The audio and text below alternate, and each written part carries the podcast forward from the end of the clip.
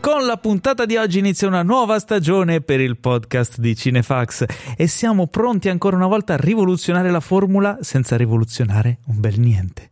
Perché alla fine si sa, squadra che vince non si cambia e quindi nella puntata di questa settimana di Cinefax Podcast diciamo la nostra su Better Call Saul. È finita la serie tv sull'avvocato di Walter White e, se- e ci sentiamo tutti soli e, e- e vuoti.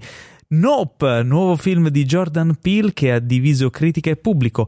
Prey, il prequel di Predator ambientato nel XVIII secolo tra i nativi americani. Bullet Train, adrenalinica action comedy con un cast fuori di testa. Westworld, stagione 4 della serie TV fantascientifica, si è conclusa e lascia aperte le porte per una quinta e ultima stagione. The Sandman, Netflix porta sullo schermo il dio dei sogni immaginato da Neil Gaiman e eh, First Impression su House of the Dragon, la tesissima serie prequel di Game of Thrones, di cui trovate adesso online anche lo spoiler special dei primi due episodi. Quanta roba! Si vede che siamo stati via un mese in vacanza, eh? Con le palle a mollo, tutti belli freschi e abbronzati. E invece siamo tornati qui perché ricomincia, ricomincia il podcast e ricomincia la compagnia qui di questi due agguerriti colleghi. Eh, quindi, ciao a tutti, io sono Paolo Cellamare, in studio con me ci sono il fondatore e direttore editoriale anime pilastro di Cinefax, colui che si è finalmente preso una vacanza, Teo Yusufian. Ma bentornati, che meraviglia, bentornati noi, ma ciao, che meraviglia essere tornati con una nuova stagione del nostro podcast piena di cose, piena di novità e piena anche di spoiler special perché appunto c'è quello uscito sulle prime due puntate di House of the Dragon, ma Paolo ve l'ha già Eh, detto, io sono molto contento di ricominciare. No, ma mm, Paolo, se vuoi, cioè, parliamo di qualcosa, eh. Delle so. vacanze? Ma non lo so, non finiva più l'inizio della scaletta, questa Troppa settimana roba. parleremo di e cioè, abbiamo già finito la puntata praticamente. Accanto a te c'è un ometto speciale. Regista, sceneggiatore e soprattutto redazione della nostra testata ci fa concorrenza con il suo post- podcast sul divano di Ale, l'uomo con la flemma più sexy della bassa pianura padana, il composto Alessandro Dioguardi. Ciao, ciao, che bello finire le vacanze, che schifo le vacanze, lo possiamo dire che fanno schifo. Grazie per averci portato il cioccolato di Modica che ci fa parlare così veloce. Prego, ve- vedi perché sono belle le vacanze per il cibo, il resto non ne vale la pena, non lo so. Io sono stato in vacanza in Grecia, però tipo gli ultimi giorni non potevo più mangiare souvlaki e moussaka, cioè Eh, tipo però non ne potevo più. E nessuno ti ha offerto le olive. E olive, olive a profusione. Io invece sono stato in vacanza in Olanda e gli ultimi giorni non ne potevo più di... No, vabbè, niente, non posso dire.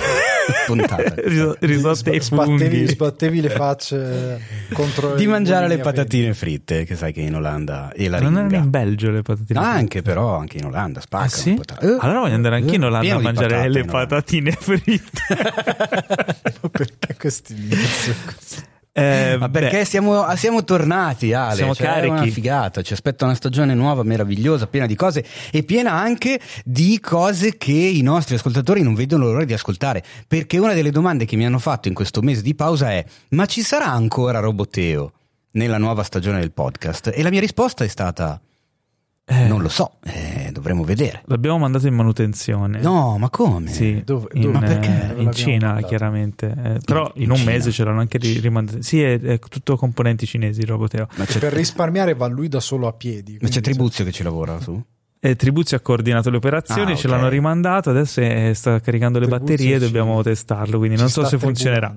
Eh, intanto vi ricordo di fare una cosa molto importante, visto che anche voi in questo mese vi siete dimenticati di noi, eh, vi ricordo che esiste un modo per far diventare Cinefax ancora più grande, più bello, più potente, fino a potergli far conquistare il mondo.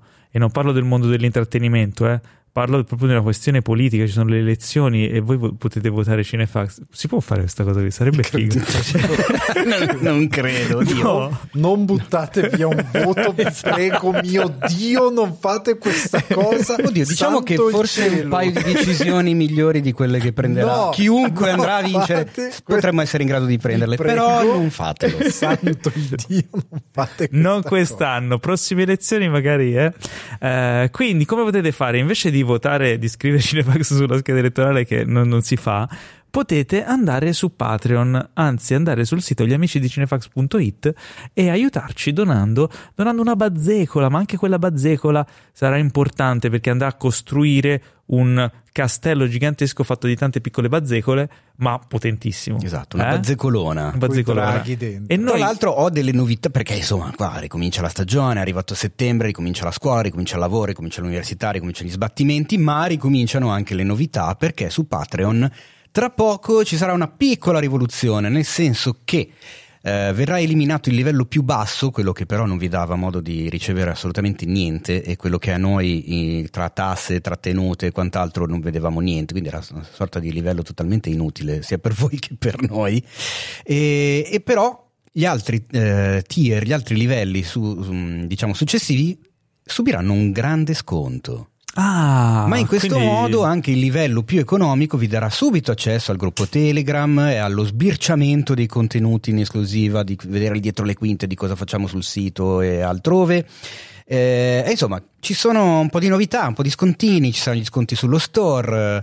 Diciamo che il Patreon si rinnova anche quello come si rinnova il nostro, il nostro podcast per darvi sempre di più eh, cercando di chiedervi sempre meno, facendovi però presente che noi comunque ci facciamo un mazzo non indifferente a stare dietro a tutto quanto. Ora non fare il padre Patreon. Bravo, Eh?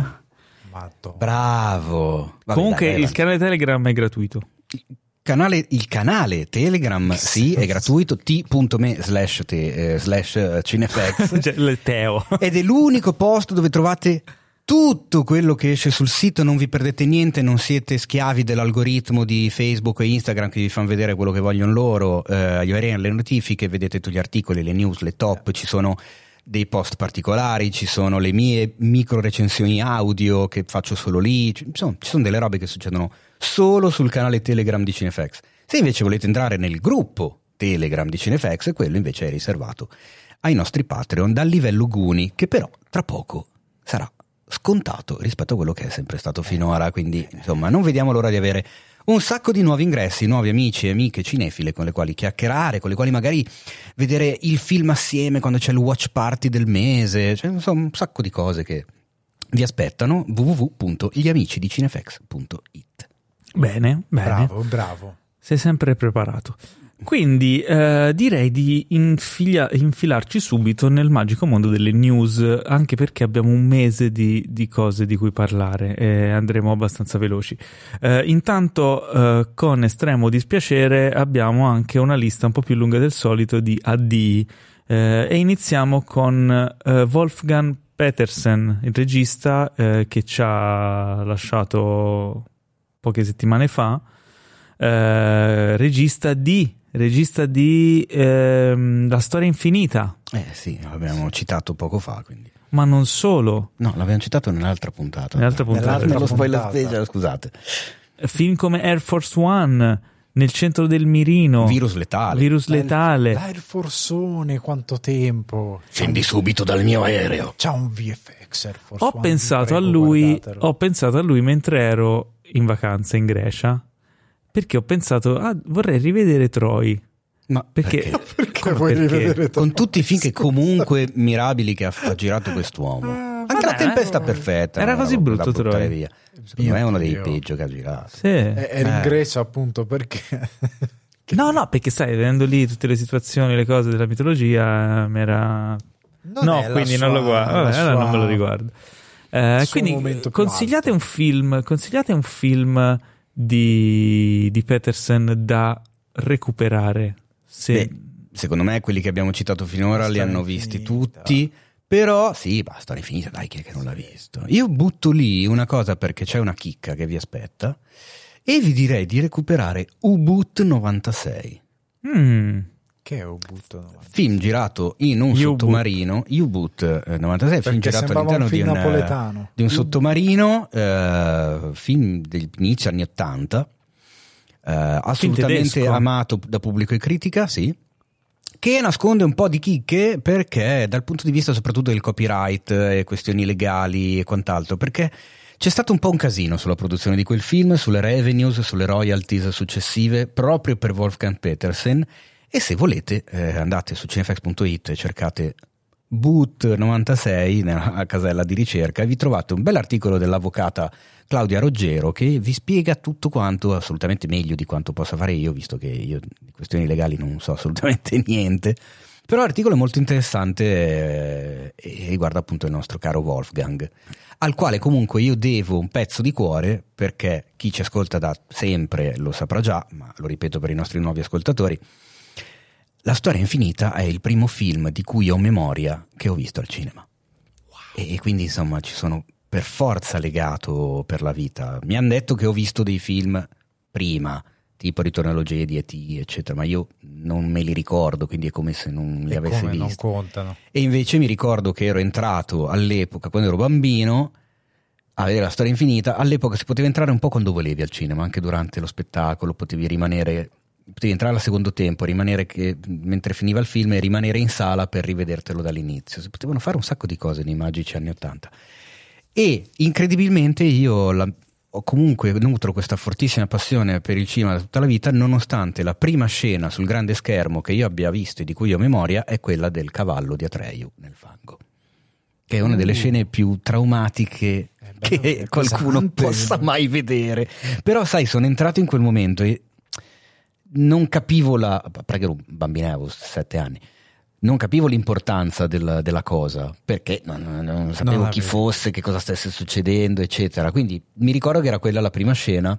Perché poi, una volta rivisto tutto il film dall'inizio, quando si arriva a quella scena, avevo detto: Ah, ecco qua è dove siamo entrati. E in quel momento sono stato malissimo perché lì ho capito che cosa stava. Lì avevo ormai eh, empatizzato con, con Artax e con Atreio. È stata una cosa tremenda.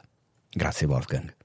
Un altro addio improvviso è stato quello dell'attrice eh, Anne Ash, H, H. eh, che ricorderete probabilmente per forse uno dei suoi ruoli più famosi in Donny Brasco, eh, ma comunque ha avuto una carriera molto prolifica. Ehm, e, e poi l'iconica Nichelle Nichols, Uhura in eh, Star Trek, che all'età di 90 anni ci ha, ci ha lasciato una, un'attrice che è stata un, eh, molto significativa per la, per la società americana, per quello che vuol dire eh, essere un'attrice di colore. Eh, addirittura fu. C'è questa storia, no? Lei dopo la prima stagione di, di Star Trek voleva abbandonare il ruolo e fu lo stesso Martin Luther King a, non, eh, a chiederle di non, eh, di non abbandonarlo proprio perché lei interpretava un personaggio di una donna di colore non stereotipato in un ruolo eh, lavorativo di, eh, Di cioè, responsabilità. di responsabilità professionale ed era un esempio per tutte le donne di colore e per tutta la comunità di colore che si poteva arrivare a quel punto lì. Cioè, l'utopia del mondo di Star Trek rappresentava speranza per, eh, per la comunità nera. E quindi lei comunque continuò con il ruolo che poi è diventato iconico e tuttora viene riportato in vita anche da, da altre attrici. È stato interpretato insomma da Zoe Saldana, è stato interpretato adesso insomma da un'altra attrice nella, nella nuova serie eh, Strange New Worlds. Però lei insomma ha segnato un'epoca. Inoltre il primo bacio interrazziale della storia del- della televisione eh, tra lei e William Shatner. Insomma, ehm, per quello che Star Trek è stato nel- nella cultura popolare e nel- anche insomma a livello sociale, lei è stato un tassello fondamentale e un esempio per tante donne di colore nel mondo. Quindi le sue scene arriveranno sparse nello spazio, come era stato, eh, insomma, è stato organizzato questa cosa qui, tra, tra l'altro da, da un'azienda che si occupa proprio di, di spargere le ceneri delle persone che vogliono nello spazio. Insomma, ci sta, ci sta. Tra l'altro Eh. hai detto una cosa che è stravera eh, sull'importanza del, dei ruoli, eccetera, eccetera, perché mi ricordo, guardando non mi ricordo quale, però un documentario sul cinema di arti marziali, eh, a un certo punto si esplorava come dopo una breve esplosione del cinema ad Hong Kong negli Stati Uniti, i primi che lo imitarono furono quei film di black exploitation dove c'erano questi attori di colore eh, che facevano film di arti marziali Sì, sostanzialmente. terribili. Però i bambini che li guardavano, che tanti poi sono diventati da grandi stuntman, sono diventati stuntman perché dicevano ah ma allora lo posso fare anch'io quella roba lì. Cioè, allora posso diventare, voglio diventare come lui. E allora c'è stata un'intera classe di personaggi che si sono appassionati a un certo tipo di cinema e a un certo tipo di mestieri nel cinema perché c'era qualcuno che, seppur nella povertà di mezzi di produzioni, sì. però aveva dato Tracciava un eroe e sì, aveva dato degli eroi dei bambini che prima di allora non li avevano perché non c'erano eroi di colore al cinema e quindi è stata una cosa fichissima. Sì. E, e, poi c'è stato lo scioccante addio a Charles B. Dean, uh, giovanissima star di Triangle of Sadness di Robert Ostlund, film che, di cui avevamo parlato. Ru- eh, scusa, Ruben. eh, di cui avevamo parlato um, a Cannes eh, ed è stata una notizia improvvisa e scioccante proprio per la giovane età della, dell'attrice. 32 anni, se non ricordo. 32 anni, sì. Tra l'altro molto brava, io ripeto, io non vedo l'ora che esca il film in Italia, tra l'altro in questi giorni è uscito il trailer che vi consiglio di vedere, anche se secondo me racconta fin troppo. Molto bello. Con un Woody Harrelson irresistibile, il film mi è piaciuto da impazzire ed è uno di quei film da vedere a tutti i costi al cinema in mezzo alla gente, perché riderete e riderete in mezzo a tutti gli altri che ridono ed è diventa proprio un'esperienza collettiva che è quello che secondo me dovrebbe essere il cinema. Questo è un film che riporta quella roba lì. Lei non l'avevo mai vista recitare e mi era piaciuto un casino, oltre a essere fisicamente eh, una modella, una bella ragazza, ma mi è sembrata molto in parte, comunque un ruolo che sulle prime sembra assolutamente bidimensionale, cioè la modellina influencer so, che finisce lì, in realtà è molto più sfaccettato di quello che che sembra, ecco. E boh, ci sono rimasto effettivamente male perché comunque a quell'età andarsene veramente. No, no anche no. Cioè, mm. più, più, che per lei, che chiaramente non c'è più per tutte quelle che le stanno intorno, la famiglia, insomma, perdere una persona di 32 anni non è proprio. Non è, non è giusto che debba succedere, ecco. È sempre strano quando, quando purtroppo ci lasciano un attore o un'attrice giovane e c'è ancora magari uno o più film in uscita e uno non ci pensa, però magari per la famiglia, perché poi non è che questi film vengono fatti vedere alla famiglia prima o che non è eh, che ci sono raramente, magari se è un film indipendente, una cosa piccola, ma eh, questi magari poi eh, vanno al cinema e vedono e rivedono il proprio caro eh, in questo modo, cioè quasi come, cioè non so se è più straziante o più tipo un addio o una immor- immortale, come si dice? renderli immortale, no? Sì, eh, può essere un po' consolatorio, perché sai che comunque sai, la, la, paura di scordarti qualcuno ti, ti, viene un po' cancellata dall'idea che quel qualcuno in parte lo puoi ritrovare. Mm. Può essere molto consolatorio, soprattutto quando, sì. come in questo caso, un film che ha vinto la Palma Cannes è una commedia, tra l'altro. È una commedia, eh, sì. quindi dei toni leggeri e quindi può essere anche un piacevole modo di, per farlo. Vabbè. Andiamo avanti e cambiamo registro. C'è stata una telenovela mediatica gigantesca durante agosto. Un casino incredibile. Un casino incredibile che c'ha. Uh, io mi stavo, cioè, tipo, mangiando le mani perché avrei voluto parlarne sì. volta a volta. Anche te, Alessandro, lo sapevo. Sì. E invece eravamo in vacanze. Dicevo, no, non voglio essere qui al mare a, a bere la pigna colata sulla spiaggia. Vorrei essere al studio sul podcast per parlare di quello che sta succedendo. Ma di cosa. Di co- eh? Allora, ricapitoliamo che Teo era davvero in vacanza, invece io e Dio Guardi eravamo lì a leggere le Io news. ho seguito come i pazzi. Anch'io e continuo ad avere strascichi. Allora, cosa succede ragazzi? C'è stata una mega fusione tra Warner Bros. e Discovery. Ah, ok. Che sono sì, diventati... è vero, l'ho seguita poco. Ah, vai, vai, vai, vai, Sono diventati un unico agglomerato. Questa cosa qui ha ripercussioni che non ve lo potete neanche immaginare e arriveranno anche nei prossimi mesi. Ma hanno iniziato di iniziare col botto. Il nuovo uh, presidente di CEO di Uh, appunto di questo. Ora si chiama Warner Bros. Discovery. Warner Bros. Discovery. Eh, beh, mi sembra un eh, nome assolutamente originale. Un nome proprio eh? Fantastico. Più... Ehm, questo tale David Zaslav. Ho speso un sacco di soldi in creativi per trovare questo nome. Cioè. Ha detto noi abbiamo una, abbiamo una proprietà molto importante, questa è ufficialmente le sue dichiarazioni, state, abbiamo una proprietà molto importante che, sono, che è la DC Comics e quindi tutti i film sui personaggi DC, dobbiamo trattarli bene, dobbiamo pubblicare solo uh, prodotti di una certa qualità e quindi uh, alcuni film alcuni progetti vengono da oggi mh, diciamo cancellati. In particolare ha diciamo, suscitato parecchio scalpore eh, il film Batgirl perché era già stato girato. Era finito. no, finito, finito, però diciamo era finito di girare, mancava l'editing, i visual effects.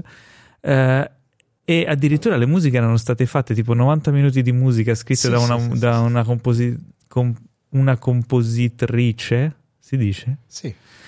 Sì. Che ci ha lavorato un anno e non vedrà no, mai pubblicate queste musiche. Vabbè, almeno l'hanno pagata, però. Beh, sì. Ah, okay. Magari le può riusare su qualcos'altro, eh, come sai. faceva Morricone.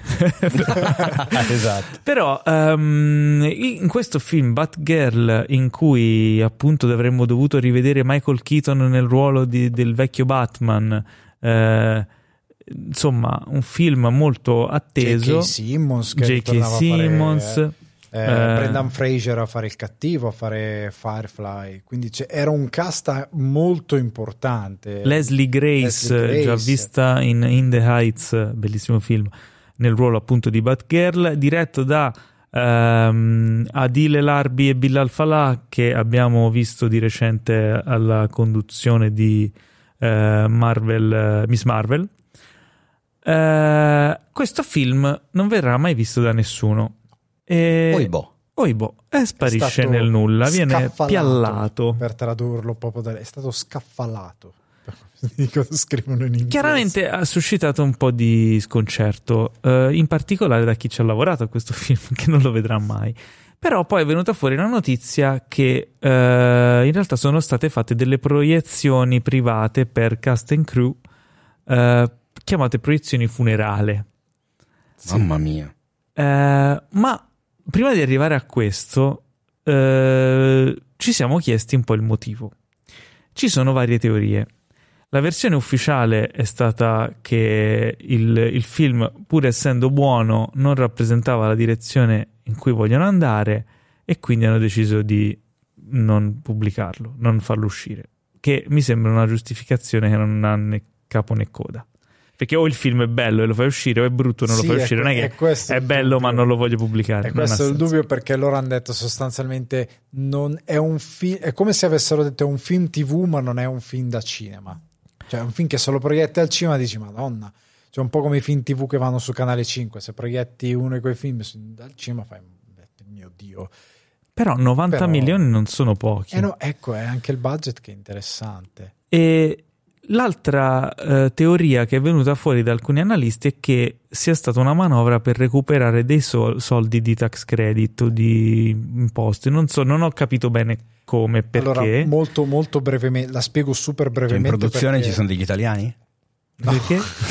no, perché sai di solito. La spiego super brevemente, sostanzialmente perché tanti si sono chiesti ma cosa vuol dire questa cosa? Vuol dire che sostanzialmente loro ehm, da questo film eh, possono comunque ehm, richiedere che non l'hai tax. capito neanche no, no, no, loro, lui ha scalato tra queste altre cancellazioni ha scalato di circa 800 milioni il valore diciamo tassabile di Warner Bros. Di questi 800 milioni 300 e passa sono eh, tax credit. Quindi già 300 milioni saranno diciamo deducibili dalle tasse che Warner dovrà pagare e Bat- Batgirl è rientrato tra queste operazioni, cioè non l'abbiamo fatto uscire, non lo facciamo uscire, non ci genererà un utile e sarà scalabile come tax credit. È una delle tante manovre. Secondo me lui sta facendo un po' piazza pulita perché magari noi non lo sappiamo, però magari Warner non era in buonissime acque. Cioè, negli ultimi anni non è che ha fatto dei successoni tranne un paio di film, alcuni dei quali recenti. E inoltre HBO Max credo che sia costato una fortuna. HBO Max è costato tanto, è stato detto che comunque ad esempio hanno fatto dei licenziamenti anche in Europa perché hanno cambiato la politica degli original, quindi de- delle produzioni che fanno nei nuovi paesi in cui arriva HBO Max. Hanno fatto un sacco di tagli perché, ah, soprattutto al catalogo, roba di Cartoon Network, eh, il eh, Batman anche Cape perché- Crusader è in produzione ma non sarà più per HBO Max. Hanno tagliato tanti progetti perché sostanzialmente la cosa che noi discutiamo, della quale poi non approfondiamo, è ah, guarda il catalogo di Netflix, questo e quell'altro. Perché dopo sei mesi un film va via? Perché comunque è un costo Eh certo. mantenerlo lì. E io credo che lui abbia fatto una serie di tagli, tipo ha tagliato tutta la divisione unscripted, quindi reality, via, tagliato tutto, c'è più niente. Tanto sono su Discovery. Tanto sono su, eh, tagliamo tutto. Non si fa concorrenza da solo. Esatto, lui sostanzialmente sta, secondo me, rimettendo in sesto una compagnia che era un po' magari allo sbando, perché abbiamo visto anche, io dicevo, eh, prima che uscisse Ma anche perché se, è notizia- stata, cioè, se Warner Bros. viene comprata da Discovery, fatti due domande. Eh sì, fatti due domande, perché poi la notizia della quale tutti si sono sorpresi, che eh, questa- questo CEO ha detto, io se avessi avuto in mano la società e DC Film, che fa parte appunto de- dei Warner, non avrei mai e pro mai investito per buttare fuori lo Snyder Cut che non ha portato quasi niente a Warner, non sorprende. Perché quanto hanno speso? 60 milioni per sto, per sto giochetto tra VFX, scene girate dopo, cioè il costo quasi di Batgirl. Allora, Eh, altra cosa. Tra l'altro dichiarando no, non avremmo dovuto farlo perché poi abbiamo messo il pubblico contro Warner. anche Ma perché, va? perché- Ma pensa, perché non avrebbe mai fatto, pensato hai nessuno. confuso anche la gente, hai mandato dei messaggi contrastanti.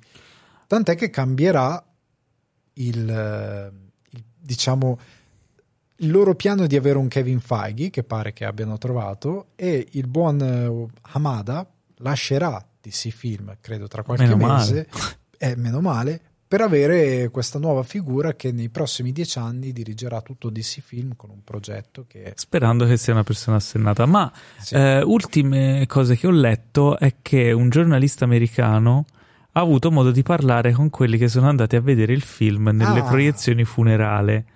E eh, raccogliendo le varie, diciamo, i vari pareri, eh, il range era tra sembra un, un episodio, un pilota dell'Arrowverse, sembra un Aia. film per la TV eh, e cose del genere.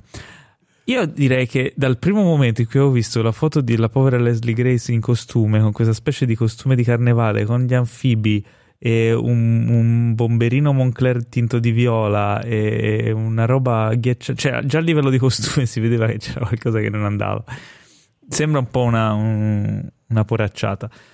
Però hanno speso 90 milioni, come l'abbiano spesi non lo so e non lo voglio sapere. Ma è un po'. C'è anche da dire che 90 milioni non è tantissimo per un cinecomico. Ne avevano spesi, il budget era 80 e hanno sforato a 90, quindi pensa te. E- però c'è da dire anche una cosa: i due registi sono anche quelli che hanno diretto un paio di episodi di Moon Knight, se non ricordo male, che No. non brillavano proprio. Sì. No, eh, Secondo- se non ricordo male, sì, Miss Marvel. anche Moon Knight. Eh, però hanno, fatto, hanno fatto Bad Boys for Life. Che non è una cosa positiva. No, no, è figo Bad Boys. No, no, no, no, no, Molto Paolo, figo Tu Bad non l'hai visto, secondo L'ho visto, l'ho visto. Ed è meglio di Bad Boys 2. Ehm, allora, Vabbè, cacchio, è difficile. Cioè, il- Bad Boys 3. le storie Ah. di Instagram di 3, Teo lo sono so. meglio di Bad Boys 2. cioè. Il che è tutto dire.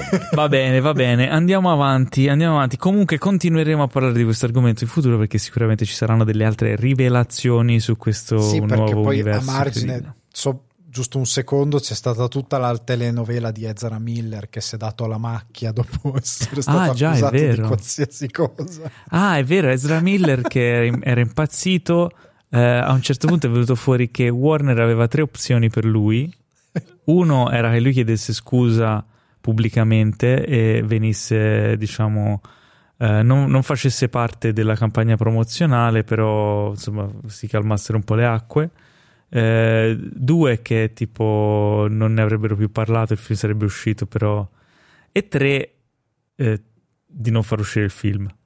Fortunatamente hanno, poi sono riusciti a perseguire la prima opzione e lui ha chiesto pubblicamente scusa.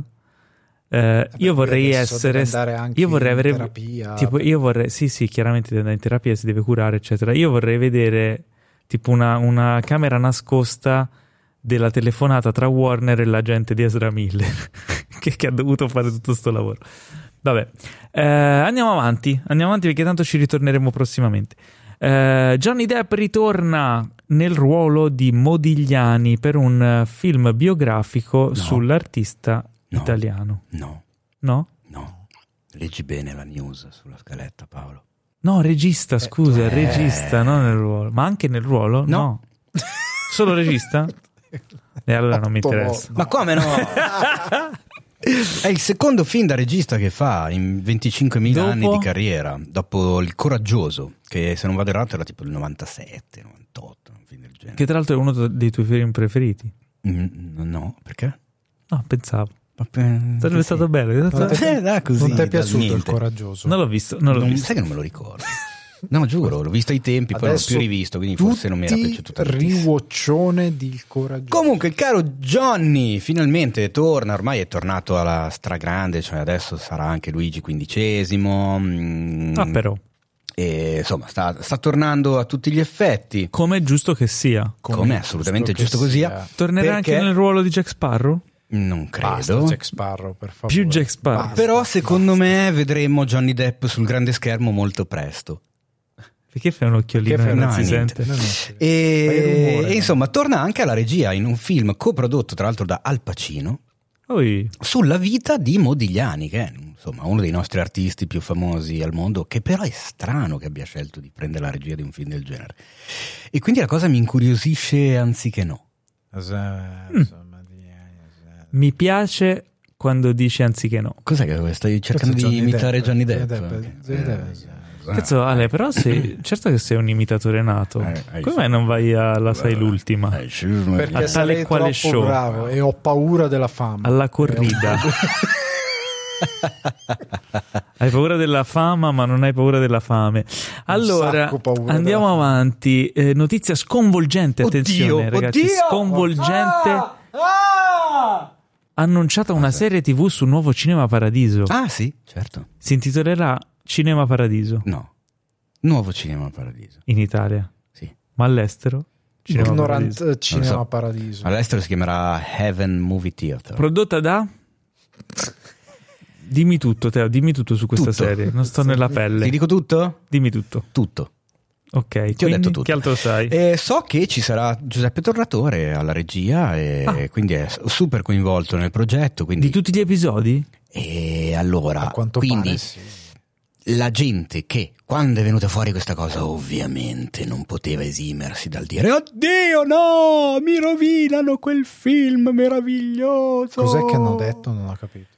Oddio no, mi rovinano Basta, quel film meraviglioso. Cosa cazzo ti rovinano? Il film rimane lì. Se ce l'hai a casa in DVD, te lo rimetti in. DVD ed è uguale a prima e sarà anche così tra 5 anni quando avranno fatto 12.000 spin-off, serie televisive e videogiochi di nuovo Cinema Paradiso. uno dei Il primo film, film- rimane ancora lì, è, È uno, dei, lì. è uno dei film italiani più famosi all'estero Sì. di- di- Sì. degli anni Ottanta. Beh, poi al di là dell'Oscar che, che vinse, eh, che riportò l'Oscar tra l'altro in Italia dopo un bel po', e è comunque un film che parla dell'amore per il cinema, è un film che parla di... C'è, c'è- c'è l'infanzia, c'è la riscoperta, c'è, è un film assolutamente toccante ed emozionante, pieno di magia e di, di- di cuore e di, di tante belle cose.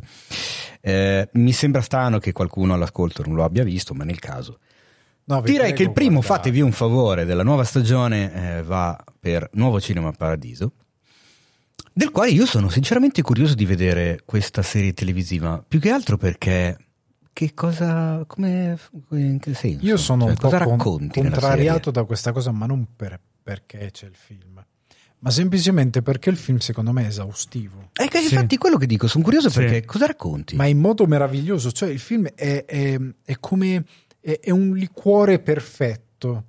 Sì. Tu lo bevi e ti dà tutto quello che ti deve dare. La non dire liquore, non- visto che Paolo stasera ce lo ha negato, dai che mi fai... Perché Mi- così magari viene un senso di colpa. Ah, ecco, ok. Ale, sono d'accordo, mi sa tanto di pura operazione commerciale. Ma neanche quello, perché fondamentalmente o sviluppi qualcosa di veramente potente che si discosta Però- da quello che hai già raccontato, Eh, il- il- oppure non lo so perché eh, a me sembra un po' più mancanza di idee che sviluppare una cosa commerciale, perché ho capito che gli americani fanno anche loro così, Ma magari hanno alla base qualcosa di un po' più interessante. Però non, non dobbiamo essere negativi. Tornatore sta scrivendo la sceneggiatura, è uno capace, quindi No, no, io siamo sono aperti, siamo aperti, siamo aperti. Non sappiamo cosa vuole raccontare, quindi magari tira fuori una storia completamente diversa, nuova, inedita e magari ci sorprende. Oh, no, eh, beh, però in realtà la storia dovrebbe essere quella lì, è quello che mi stupisce. Eh, beh, non è detto, eh. Stupefà. Non si è dice detto. stupefà. Stupefa. Sì. Amici all'ascolto, Sai eh, cosa mi all'ascolto, stupefà? diteci se si dice stupefà. Sai cosa mi stupeggia? Di, Vai, dimmi. stupeggia. Che Martin Scorsese e Leonardo DiCaprio saranno di nuovo insieme per, The Wager, A Tale of Shipwreck, Mutiny and Murder. Sai, Ma- sai cosa mi stupefà? Cosa? Il fatto che non abbia capito assolutamente niente di quello che hai detto. Ho detto che faranno un nuovo film insieme che si intitolerà The Wager, una storia di naufragio, ammutinamento e omicidi. Che bello! Eh? Allora, io intanto sono contento che lo zio Marti con il Leo, cioè, parlo come fossero amici miei, eh, che è un po' come se lo fossero veramente, perché insomma, tutta la vita che li seguo. Sono, sono molto contento, sono ansioso innanzitutto di vedere Killers of the Flower Moon che dovrebbe uscire, non si sa bene quando, non ci hanno ancora dato niente, si vede un'immagine, si vede niente di sto film, maledetti loro, il nuovo film di Scorsese con DiCaprio e De Niro. E, però a questo punto ho tanta curiosità per anche il prossimo, che a questo, no, in questo modo, no, gliene mancano ancora poi due mi sembra per sorpassare De Niro. Sai che adesso c'è una sorta Ah, di... c'è una sorta di lotta. C'era qualche Eh, anno ma è, fa... sta- è stato il suo sponsor, il suo papà. Traghettatore, feticcio. Beh sì, alla fine Niro, ci sta, dai. no, era- è stato De Niro che mentre lavorava con DiCaprio chiamò Scorsese dicendo Appunto. sai che sto lavorando con un ragazzino veramente in gamba. Quanto me." si è pentito? Ma no dai, cioè, certo non puoi fargli fare... Rosica cioè- di brutto. Ma no, ma scusa, Scorsese ha fatto altri film, c'erano altri ruoli, cioè, tu te lo vedi Robert De Niro nei panni di Jordan Belfort di The Wolf of Wall Street. De Niro odia DiCaprio. Scusa, è impossibile. De Eh, Niro nei panni di. Amsterdam in Gangs of New York. Allora, facciamo questo gioco. Il De Niro si- nei panni di, di Ascoltami, quello che fa, che non posso ascoltami. spoilerare di The Departed. No, Ascoltami. cioè, ci sta bene Leo. Questo gioco si intitola Team De Niro, Team DiCaprio. No, no. Al no. mio 3 lo dite. No. Uno, due, tre. De Niro. Chi, chi è Zazza Tabata? È Johnny Depp che rispondeva alla domanda. Andate a cagare. Comunque avete tutti detto De Niro, lo so. No, io non scelgo. Mm, Non potrei mai scegliere sì, tra due degli vergogna. attori miei preferiti dell'esistenza, dai. Allora, Poi è vero che De Niro ce l'ho anche addosso, però no. Cari ascoltatori, commentate vergogna se volete svergognare Teo. Vabbè, comunque dai, eh, The, The Wager, eh, a, a Tale of Shipwreck, Mutiny and Murder. Ah, bravo, eh. eh, vero? Ambientato Sarà- nel 1740 e vede la nave della marina britannica Wager naufragare su un'isola desolata al largo della punta del Sud America. Wow. Il capitano e l'equipaggio saranno costretti a lottare per sopravvivere e mantenere l'ordine, non solo contro le avversità del territorio, ma anche contro la loro stessa natura umana. Mm, Eh? Wow. Beh, bello. insomma, eh, vediamo cosa succederà. Io intanto aspetto quello prima. Se magari ti muovi, Martin, a tirarlo Ah, fuori. beh, se il più. Cristiano c'ha la sua età, cioè non è che si muove E lo coi so, ma è in tempi. post-produzione da non so quanti mesi. E Tra l'altro si aspetta, forse si vociferava che potesse uscire per Venezia e invece non è uscito a Venezia.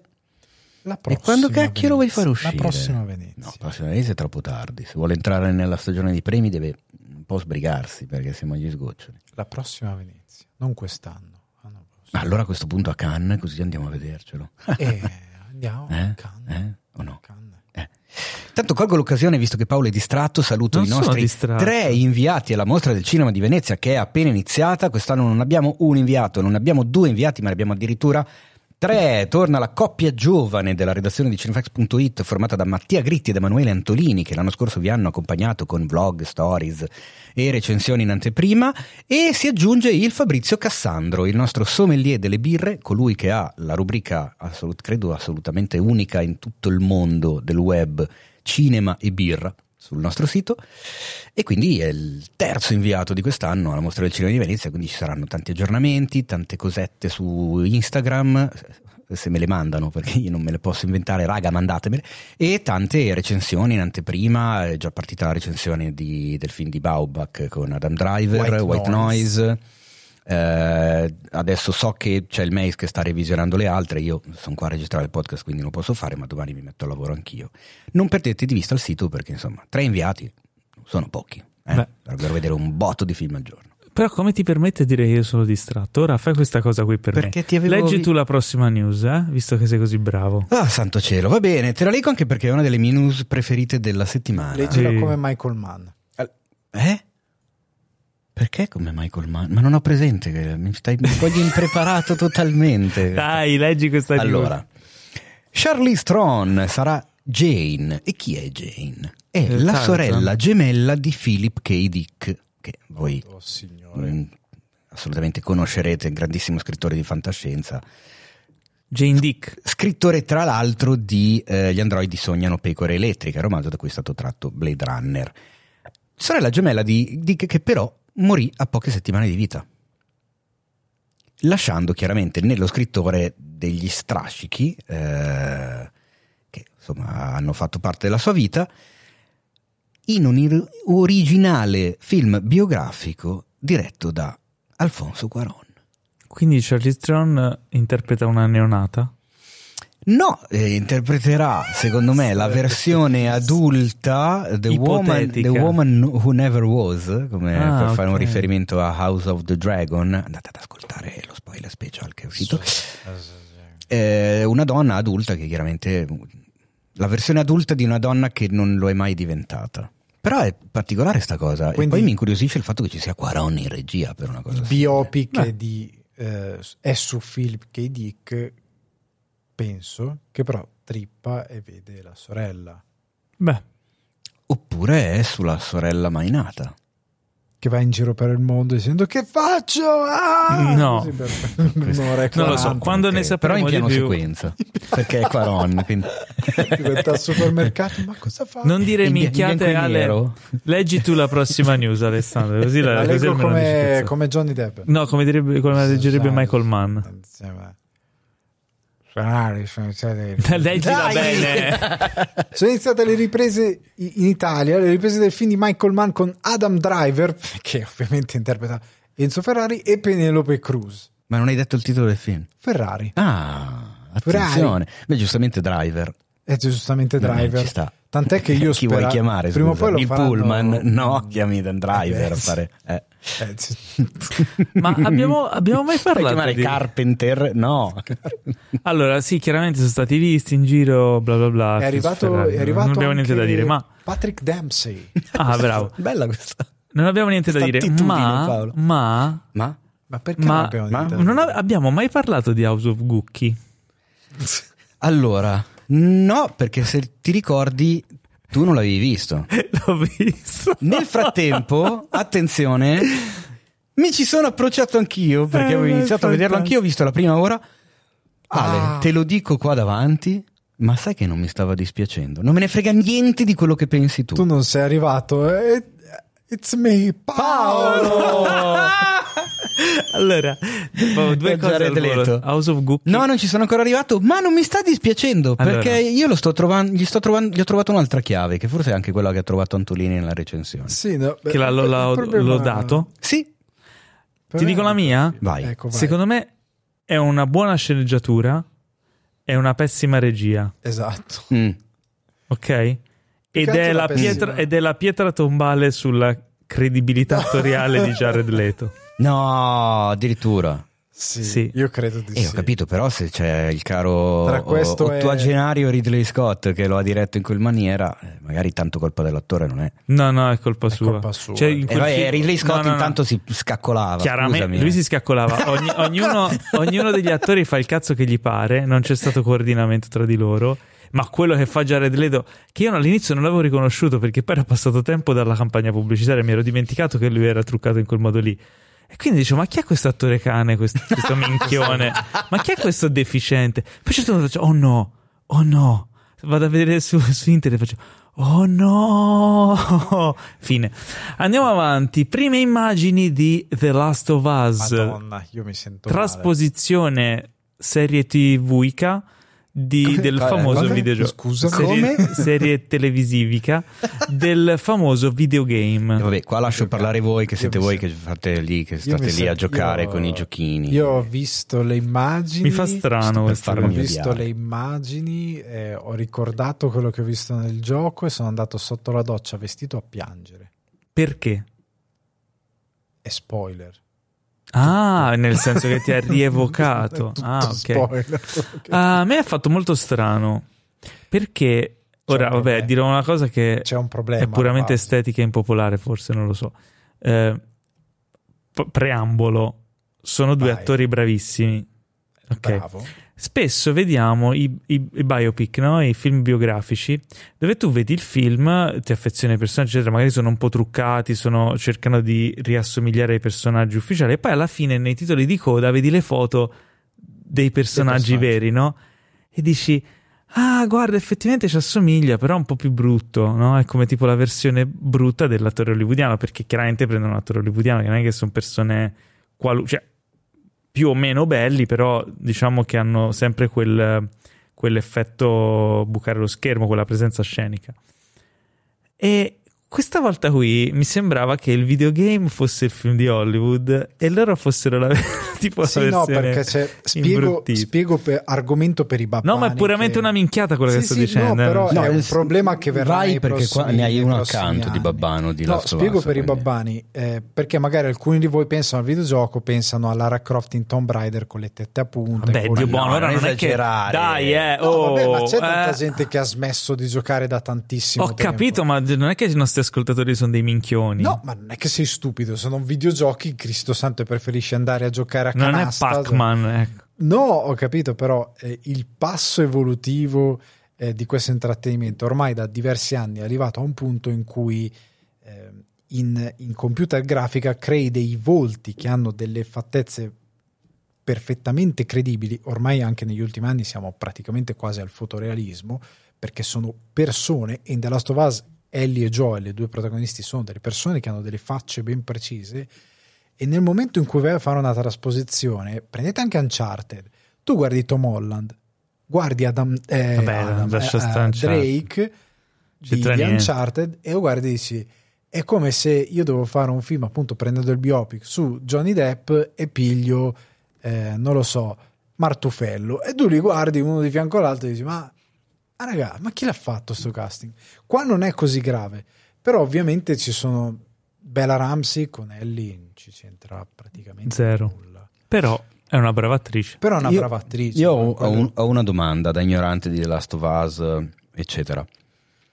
Da dove cazzo hai tirato fuori Martufello? non lo sentivo nominare da vent'anni. so. Cioè, Martufello è il nome di uno dei mostri di The Last of Us. è un cadavere che viene posseduto da un tartufo e diventa Martufello. cioè, tu gli devi- e lui ti colpisce a colpi di compare Zappetto e tu devi impedirgli di dirlo. ok. più o meno, più o meno. Vabbè, le immagini che abbiamo visto di The Last of Us sono poche. Eh, il production value sembra alto, cioè insomma, insomma, sembra girato molto bene. Sì. I due attori sono capaci. HBO di solito non fa le cose a cazzo di cane. Eh, sono curioso, Registi non ne sentivo il bisogno perché il gioco già dice fa tutto quello che deve avere. Tra l'altro è uscita o sta uscendo anche il remake del gioco per PlayStation capitolo. 5 super mega figo. Quindi eh, appena, cioè forse sono tentato di comprarmi una PlayStation 5 e giocarci perché io ho giocato al 2, ma il primo no- no- non l'ho giocato tutto, ne ho Io giocato una sono parte. tentato di comprarla da mesi, infatti boh, ogni tanto vengono fuori le notizie. Ah, adesso tornano disponibili. Vedremo, eh. No, adesso Eh, è di comunque, nuovo aumentata di pre, costa un milione di sterline. Tu gioca della. Giamaicane. Dopo ti avrà rovinato la vita finito il secondo. Sarai in un angolo a piangere. Sì, ma io quella cosa lì che succede a un certo punto la so già. No, no, è tutto. Non sì, è no, quello. no, tu non hai idea. Il secondo è una il secondo, cosa che io ho nel guardato, secondo ho che a un certo punto muro- succede quella roba ho che guardato- vi faccio il gesto per non spoilerare che No, No, non è quello, non è tutto, quello, Teo, tutto. non è Quando quello. arrivi alla fine... Non fin- sai un cazzo. Vabbè, ma però No, quella no, cosa lì c'è. Ma No. sai cosa sai? Che tu a un certo punto f- interpreti. Io ho guardato il muro per una settimana. cosa? Ah, Sì. Vabbè, perché tu sei... Mia sei- moglie mi svegliava col taser. Tu sei... Ah. Tu sei disagiato. Teo, tu lo sai cosa sai? Cosa non so? sai un cazzo. eh, perché abbiamo non visto, sono le Jon prime-. Collegamento. abbiamo visto le prime immagini di Oppenheimer, ma in realtà non erano le prime immagini di Oppenheimer. Come no? No, era un Cos'è? loop. Era un loop. Ah, attenti al loop. Erano, Eccolo, sì. era una live che continua tuttora Eh sì. che ti dice quanto manca all'uscita del film. Che è carina come idea, perché È tu lo carina. guardi e dici, ah, tra 35 giorni e 8 minuti. Sì. Poi fai vedere a un amico e ti dice 35 giorni e 3 minuti. Ma come? Eh, hai Però, visto i cambiamenti ascolta. un genio, il tempo. No, Hanno sì, inventato l'orologio. Hanno inventato la televisione. Eh, Ok. Però devo dire una cosa: questo messaggio è per Christopher Nolan. Perché chiaramente è lui che ha caricato il video su. Sicuro, sicuro come lo Caro so. Christopher. Esatto, sì. Caro Dal bagno col telefono. So che tu non hai dimestichezza con il mondo digitale, caro Nolan. So che tu lavori e vivi nella pellicola. E meno male, grazie. ma se Chris. tu ci fai queste, fai queste immagini bellissime con la pellicola 700.000 mm IMAX carpiato e poi ce le presenti in live su YouTube, io ti dico la live degrada la qualità. Se la mettevi su YouTube in 4K come video fisso, si vedeva molto meglio, si vedeva anche la grana So- che non c'è posso perché è girata in un- 70 Posso dire una mm. cosa, Paolo? Eh. Questa, cosa- questa sorta di teaser è uscito a un anno dall'uscita del film.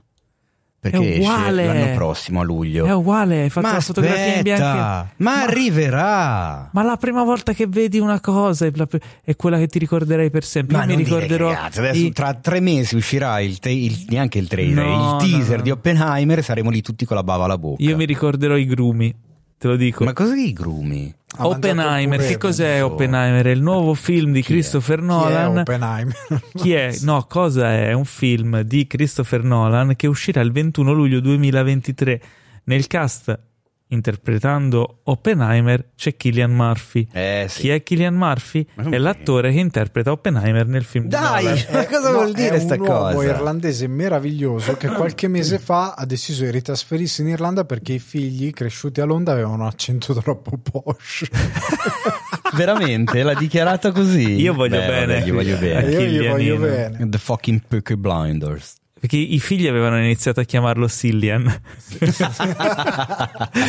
Nel cast c'è anche Florence Pugh, Matt Damon, Jack Wade, Robert Downey Jr., Kenneth Branagh, Emily Blunt, Gary Oldman, Matthew Modine, Casey Affleck, Rami Malek. E Benny Safdi. Perché l'hai detto come la voce automatica di Siri? Non so, Siri, sembravi. Quella è una voce progettata da Oppenheimer. Tu non lo Esatto, sai, esatto. ma è così. Lui non ha inventato solo la bomba atomica. Non solo, fotografia di Hoyte van Hoytema, ovvero il, Uh. il direttorone della fotografiona, quello che si mette in spalla l'IMAX e per questa cosa avrà sempre la mia stima in peritura nei secoli a venire. Ma- Mi fa un sacco male, infatti. IMAX! Basta, cacciatelo Madonna fuori. Paolo, ma te- perché in questa prima puntata della nuova stagione scoppiettante, yeah, fuochi d'artificio, schizzi di... eh, non ci sono gli effettini audio che tanto ci piaceva e ne usavamo nella No, stagione no, Non so di scorsa? cosa stai parlando. Se- guarda che, che tristezza, la gente poi se li aspetta, poi mi scrive: Ma, ma perché non avete più usato? No, ma perché Che vanno peccato. dosati bene, Mi vanno fa dosati- schifo la puntata nuova, non vi ascolterò mai più, tolgo il like, quelle cose. Tra l'altro, Oite Van Oite, ma ha fatto anche la fotografia di Nope, No. Eh sì, Sì. di cui parleremo dopo. esattamente. Stavo ricontrollando perché non me ne ero Comunque, sicuro. chi è questo Oppenheimer? Chi era? Chi cosa faceva? Era un fisico statunitense che fondamentalmente era colui che diede il via alle sperimentazioni per la costruzione della bomba atomica. Sì. E tra l'altro, in realtà non lo volete sapere perché sennò poi vi sciupate il film di Nolan che tanto attendete. Vabbè, avranno fatto le che scuole sarà medie, super cacchio. accurato. Ma eh, chiudiamo con questa news, le news, che in realtà erano di più in questo mese, ma abbiamo fatto una mm, selezione un po' così randomica. Eh, settimana prossima avremo delle news più fresche ed è il momento della, della, Domanda. della nuova domanda, La domanda. la nuova domandona. È una domanda di 40 minuti. È una domanda di... Attenzione, attenzione! Oh, vedo una lucina che, che bippa lì nell'angolo. Che cos'è? Ciao a tutti, sono il robottino. Come state? Io male, perché in Cina mi hanno fatto tante cose brutte. No, non è vero, sto benissimo, ho le batterie cariche e ho dei messaggi per voi. Bene, grazie. Non, non mi Grazie, sembrano grazie. proprio cariche cariche queste batterie. sembra sia cioè. bene. Sono carichissime. Ma ti hanno, ti hanno aperto lo sportellino quello dietro? Sì, No. sì. Ma proprio quello dietro la nuca, quello che non volevi che aprissero. No, quello dietro le chiappe. Dai, no, ma perché devi dire queste cose? Roboteo, per favore. Che, Aia. cioè, ma non stavo facendo niente, io non ti sto neanche sfiorando, sei lontano, sei lì, poi eri dietro le scatoloni oggi, non ti ho neanche potuto vedere prima di adesso. Stavo ricordando l'apertura dello sportellino. No, Vabbè, eh, sono, sono brutti momenti. Allora, Roboteo, eh, se mi dai il tempo di spiegare ai nostri ascoltatori e ascoltatrici cosa è cambiato quest'anno, nel senso che le domandone per il nostro podcast non ce le dovete più mandare su Instagram. Bensì Come ce no? le dovete mandare come messaggio vocale di massimo 40 secondi sul canale Telegram gratuito di cui parlavamo a inizio puntata. Ma dai? Eh già, perché io a questo punto ogni settimana, magari uno o due giorni prima o il giorno stesso, adesso vediamo quando riesco, faccio il mini video per dire raga, faccici le domande per il podcast, il tema della settimana è questo. Lo pubblico un po' su tutti i social, ma anche sul canale Telegram e voi mandateci lì i vocali. Tra l'altro avete anche Cioè- la possibilità di, eh, se fate parte del canale, di sentire i vocali in anteprima che ci arrivano e così capite quali domande scartiamo e potete anche invece reactionare, cioè mettere il pollice, il cuore, il fuoco, quelle robe lì, ai vocali che invece vi interessano di più. E infatti questa settimana la domanda che abbiamo scelto è stata la domanda che ha avuto più reaction positive. Cioè, aspetta, aspetta, aspetta, questa cosa mi sta soffiando la mente. It's blowing my, My mind. mind, oh santo cielo. Quindi la posta del cuore di Cinefax si è fusa insieme alle domandone. Esattamente. Ma è una cosa bellissima. La posta del E, fax. e quindi dobbiamo chiedere al robottino di far partire i messaggi. Ah. E a questo punto sì. io sono pronto. Vai. Ciao Teo, ciao Paolo e tutti gli altri ospiti del Ciao. podcast. Io Ciao. volevo sapere qual è il luogo in cui avete vissuto l'esperienza cinematografica estiva più strana, ad esempio come arene sotto le stelle, drive-in o altri luoghi particolari. Grazie e complimenti per tutto il lavoro. Fine del messaggio. Ah, ok. Allora, ringraziamo innanzitutto Gabri che ci manda questa, questa domanda. Gabri Doc Marvel, chiaramente facente parte del iscritto al canale Telegram di Cinefx. Ma eh, io ci sto pensando anche se ho già una risposta, però lascio rispondere a voi. Le esperienze estive al cinema, cinema all'aperto sono sempre un po' traumatiche. Io non apprezzo particolarmente il cinema all'aperto per due motivi: le zanzare e l'audio pessimo. Eh? Ehm, E dipende. mi ricordo da ragazzino recuperai eh, Braveheart al cinema estivo a Ischia in Pineta. Si ruppe il proiettore a metà della proiezione, che tra l'altro era l'ultimo spettacolo, era tipo iniziato alle 10 e Braveheart dura 6.000 ore. E, e praticamente sul più bello, nel mezzo della battaglia, si, si rompe il proiettore. Però volevamo vedere la fine del film e il proiezionista, che lì per lì venne insultato da tutte le persone che c'erano, non so perché venne insultato più volte, eh, in realtà era un eroe e io voglio ringraziarlo se lui ci ascolta o qualcuno lo conosce o lo rintraccia in qualche modo, non so chi possa essere, perché riuscì a riparare il film e dopo un'ora di attesa riprese la proiezione, vedemmo il fine del film e andammo a casa tipo alle due di notte, una cosa del genere. Eh, momento epico. Bello. Bello, tu Ale che ricordo hai? Io quando ero ragazzino nella ridente località siciliana di Cefalù c'era un cinema. c'era un cinema. Eh, È ridente. Eh, non eh so beh, in perché effetti fa ridere come nome Cefalù. Cazzo di nome è? Vai C'era, avanti. c'era questo cinema, questa arena Daphne, Dove? che era a, a Cefalù. Dai, non lo interrompere. che poi ci hanno girato un nuovo cinema Paradiso a Cefalù. Davvero? Eh, c'era- c'era- sì, sì, sì.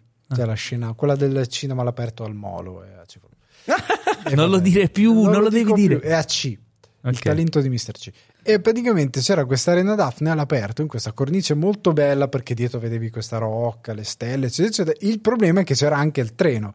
Quindi tu guardavi, io sono visto in anteprima nazionale Matrix, e mentre lui schivava i proiettili ogni tanto in, in lontananza sentiva l'eco del treno e la cosa più bella era che però alle tue spalle eh, siccome il paese è un sali-scendi, dietro c'è la parte più alta del paese e c'era la gente, e c'è la gente in balcone, ormai non c'è più il cinema, che guardava i film perché l'audio tanto ci arrivava, lo schermo era bello grande, c'era la gente tutte le sere, vedevi le signore con la sedietta di legno che si sedevano sul Col balcone e si ventaglio. guard- col Cioè. ventaglio che si guardavano il film perché tanto vede ed era bellissima Beh, cosa. succede queste cose. Effettivamente arene estive all'aperto può succedere che chi abita intorno ne approfitta. Che e- storia. Perché no? E Quindi poi ogni il- tanto cosa sta facendo? È l'eletto.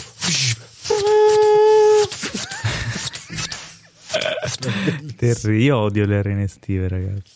Chi- Basta arene estive. Perché? Io in realtà, a mio Io- modo, essendo un, purtroppo lo ammetto, ho il vizio di fumare le sigarette. eh, Male. l'ultima volta che sono stato nelle arene estive, beh, essendo all'aperto, io Ma potevo- è bello. Qu- mi alzavo un attimo, magari bene. per non dare fastidio proprio a quello che ho accanto. Quando sono fatte bene, fa io le farei, però un po' più moderne. No. Cioè, nel senso, No, fai no, l'arena, no. dammi retta in un bel Pipistrelli. parco.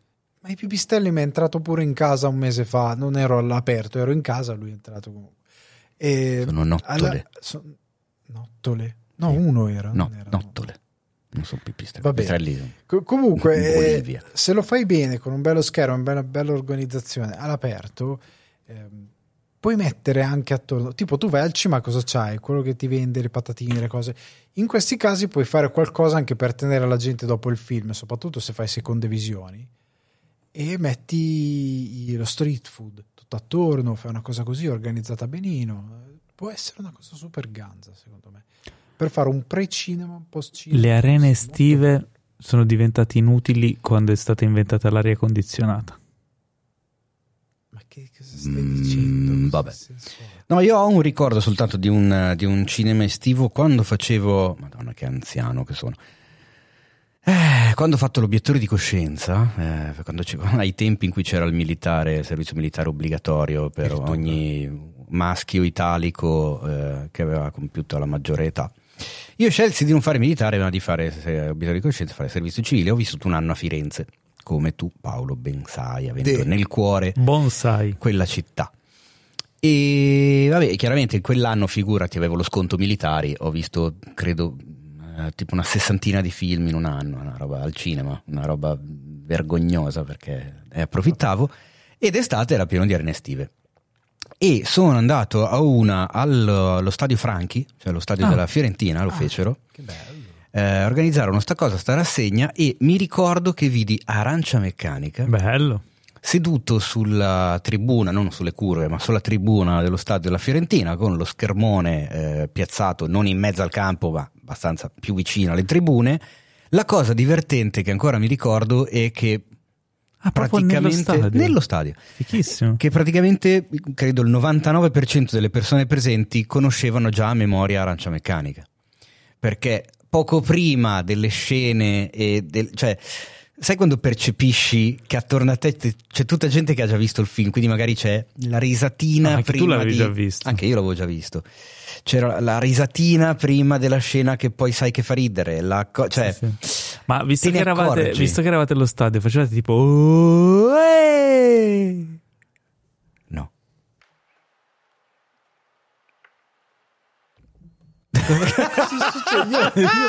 Questa è stata Io ho aspettato punizione. che facesse partire un effetto audio, ma non partiva più. Era la E pagina qui- sbagliata. E quindi non ho voluto coprire il vuoto proprio per lasciare questa sorta di silenzio imbarazzante. No, comunque non facevamo le ola, ma era partito a un certo punto un coro per Battistuta. Ma perché? No, non lo so, era uno stadio. No, non è vero in realtà. Ah. Però ecco, mi ricordo sta cosa, mi ricordo di averlo visto lì. E mi ricordo proprio la percezione della gente che lo aveva, cioè nel senso, te ne accorgi quando vai al anche quando sono andato al cinema a rivedere Pulp Fiction che l'hanno ridato per i 25 anni. Il cinema era praticamente pieno di persone che avevano già visto Pulp Fiction, lo sapevano perfettamente e te ne accorgi quando intorno hai una sala che tanto quanto te sa bene che scena sta per arrivare. Ed è figa come, come visione, come esperienza. È finito il tempo per queste domande del piffero. Perché domande del piffero? Intanto, grazie Gabri, voi tutti all'ascolto, mi raccomando, non perdete di vista i social di Cineflex nei prossimi giorni, a metà settimana prossima, Perché arriverà il nuovo video al quale dovrete rispondere. Sento dei rumori. No, stavo molesti. rimettendo via il robottino, l'ho rimesso di- dietro. Oh, santo? Bene, è il momento dei trailer, ragazzi. Oh, Ehi. il momento preferito da Adriano Meis. Eh. Bene, apriamo con un personaggio che porta l'Italia nel mondo, un personaggio amato da tutti, un personaggio di cui noi italiani siamo orgogliosi. Criscito. No, No. Pinocchio! Oh! Pinocchio di Robert Zemeckis con Tom Hanks, Joseph Gordon-Levitt, Cinzia- Cynthia Erivo, Keegan Michael Key, Lorraine Bracco nel ruolo tra l'altro di un personaggio inedito, il Gabbiano Sofia, Luke Evans e Gabriele Battistone che uscirà su Disney Plus dall'8 settembre. Il gabbiano Chi è il Sofia. gabbiano? Il Gabbiano Sofia? Sofia. Gabbiano Che Sofia. tutte le feste porta via. È il gabbiano Sofia? È un personaggio nuovo, qui si sta migliorando l'opera di Collodi, si sta evolvendo, ma secondo te Disney si ferma all'opera di un italiano, uno lì di... di eh? Senti come gli sta uscendo l'accento toscano in Eh? automatico quando parla di De, Quando parlo di Collodi. L'opera di Collodi. Quando parlo di Collodi. L'opera di Collodi, de. Eh, eh, E No, via. non facciamo i bischeri, questo trailer le... una... Un cencio. No... mm, È un troiaio. Lei è un troiaio. è un diciamo, è un troiaiaccio. Eh, allora, ehm, ci è piaciuto molto questo trailer No. del film di Robert Zemeckis. Questo sapore di Polar Express. Questa, questo sapore sì, di polaretto. di- magari. Questo fuori di Uncanny Valley continuo. Questo sapore di Ehm, plastica. Allora, eh, è, chiaramente, è chiaramente un adattamento molto fedele o diciamo almeno nell'aspetto A parte il gabbiano Sofia. Che... molto fedele al, al cassonetto dell'im- eh, volevo dire alla- all'opera animata eh, firmata Disney no? del Pinocchio del 40 Anta. La, 40. la- la 40. D, la D è quella, quindi potrebbe essere benissimo Dingo Picture. Ma la D è muta. Disney. E per la prima volta vediamo un trailer esteso, eh, vediamo questo Pinocchio mh, in CGI. Ah, non avevo notato che fosse. Si credo che sia in CGI. Però forse cioè, ci sono delle scene in cui potrebbe essere un burattino, cioè nel senso se tipo c'è una scena in cui Mangiafuoco interpretato da Gabriele Battistone lo lancia nella gabbia. Ha lanciato una palla verde, non ha lanciato. Credo che sia in CGI anche lì. C'è una scena in cui Geppetto, interpretato da Tom Hanks, lo prende per mano, che potrebbe benissimo essere un burattino vero, perché tanto c'è solo una mano, si vede. E secondo me lì potrebbe essere vera. Sì, sì, quando, Se si, non quando che- si glitcha, Che si, Esatto. com- Si che glitcha e compenetra nella, nella mano. E che, e che scivola mentre si muove. l'illusione, il trasporto emotivo per quella scena del credo che sia, credo che sia il VFX più brutto che abbia mai visto. Quella inquadratura, perché è un dettaglio delle due mani che si prendono per mano Sì. e la mano del burattino in CGI entra e passa attraverso la mano reale di. Credo che sia la cosa più brutta che abbia mai visto. Ma proprio in generale. Chissà perché va solo in piattaforma e non al cinema. Mi sto chiedendo. Però Cosa io hai sono- combinato? Ma guarda che io sono allibito. comunque. C'è stato un, un tempo in cui. Secondo me gli ha vi detto, ricordate? Ma che lo sta facendo anche del Toro e allora buttala via, dai. vai. Può Cosa- essere. Cosa C'è stato un momento in cui parlammo di Elvis eh, e dicemmo una cosa, diciamo se Tom Hanks ha accettato di fare questo film, Tom Hanks non accetta il film di merda, quindi vuol dire che il film in qualche modo sarà valido. E in effetti era In valido. effetti sì. Cosa è successo a Tom Hanks? Che... mm, Non lo so. E ogni Cioè- tanto, dai, capita. Boh, Capita anche ai migliori. Cioè, magari, De- è, De- magari è De- bello De e scarso solo di VFX. De Niro ha fatto Bad Grandpa. Cioè, no, come si chiamava? Aspetta, però. Nonno, Sì, però- nonno infame. Nonno, Non lo so, no, non ho scatenato. nonno scatenato. Ma boh, a me non. Allora, c'è anche da dire che. ehm, No, non c'è da dire niente. Eh, c'è vo- da- volevo c'è- trovare c'è un punto che- positivo. Allora, non facciamo così. Che secondo me in questo caso eh, Disney doveva avere un attimino di, non dico coraggio, semplicemente rivisitare il proprio classico in maniera intelligente. Ma Quel l'hanno fatto, lì- c'è il gabbiano Sofia. c'è il gabbiano che tutte le feste porta via. Eh, no, quello che dovevano fare era quel Pinocchio lì in CGI, non ti accorgi che non funziona. Con- cioè, nel momento in cui il gatto e la volpe sono fatti meglio di Pinocchio, devi un attimino guardare e dire scusate, eh, c'è qualcosa che non va se il protagonista funziona meno di due personaggi di È controllo. proprio strana la scelta di prendere quel Pinocchio tirolese, che già nel classico Disney era abbastanza bizzarra come scelta, e renderlo in questa maniera che sembra, boh, cioè, a parte che non sembra di legno. Ho Cioè, una la teoria. texture Esatto, non esatto. sembra Non legnosa. sembra, sembra hai i capelli di plastica. Sembra plasticoso. eh, Woody di, di Toy Story, L'espressione degli cioè. occhi è fin troppo viva per essere un qualcosa di legno, un burattino, eccetera. È una roba a, a metà tra la metà della metà. Cioè non... Uncanny Valley, ma perché comunque violenta, è, cioè, ispirato, strana. è ispirato a quello animato, che comunque non sembra di legno. E misto a immagini vere, è ovvio che stoni. Però, mettiamo per assurdo, comunque Robert Zemeckis è un bravo regista, ed è indiscutibile. Eh, ha fatto meno ciofeche di Ridley Scott, ed è indiscutibile. Sì, sì, questo è indiscutibile. Eh, Abbiamo, eh, attenzione signore in cabina, vi, eh, eh, vogliamo annunciarvi che abbiamo appena perso de- 18 ascoltatori e follower per ma il no, resto è delle nostre puntate. Ma anche indiscut- secondo me, ma vedrai che ci sarà qualcuno che Oh, dice, ma- "Ah, una Ma cazzo sì, di-". vabbè, Ho capito. Allora, Robert Zemeckis forse ha fatto anche meno capolavori di Ridley Scott. Ridley Scott è molto prolifico, quindi fa un sacco di film, fa un sacco di vaccate. E lui non gliene frega niente, quindi le fa. E Robert Zemeckis di vaccate non ne ha fatte tante. Polar Express. Ehm, Eh, ma vedi che quindi, sempre lì siamo. quindi, se il problema di Robert Zemeckis fosse solo quello che lui non si rende conto di quando la CGI fa cagare. Metti che è un bellissimo film. Secondo me non è Ascoltami, quello. metti che è un capolavoro, Non ma con la essere. CGI orrenda. Non può esserlo per il semplice motivo che No, no, metti, metti che, Eh, metti che è un'ipotesi. Può. può. essere un film un capolavoro anche se la no, CGI è brutta? Può, non può.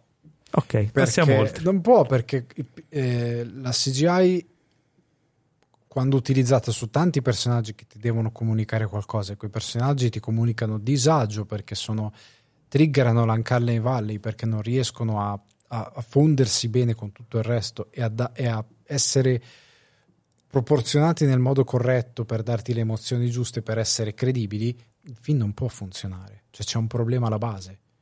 Non funzionerà mai. Tu guarderai quel coso lì e dirai cos'è questo incubo Lovecraftiano che dovrebbe essere Pinocchio. Io anch'io sono dell'idea, cioè, funzionare. un film è vero che è un tutt'uno, ma è comunque l'insieme delle sue parti, che però devono funzionare armonicamente bene tutte quante.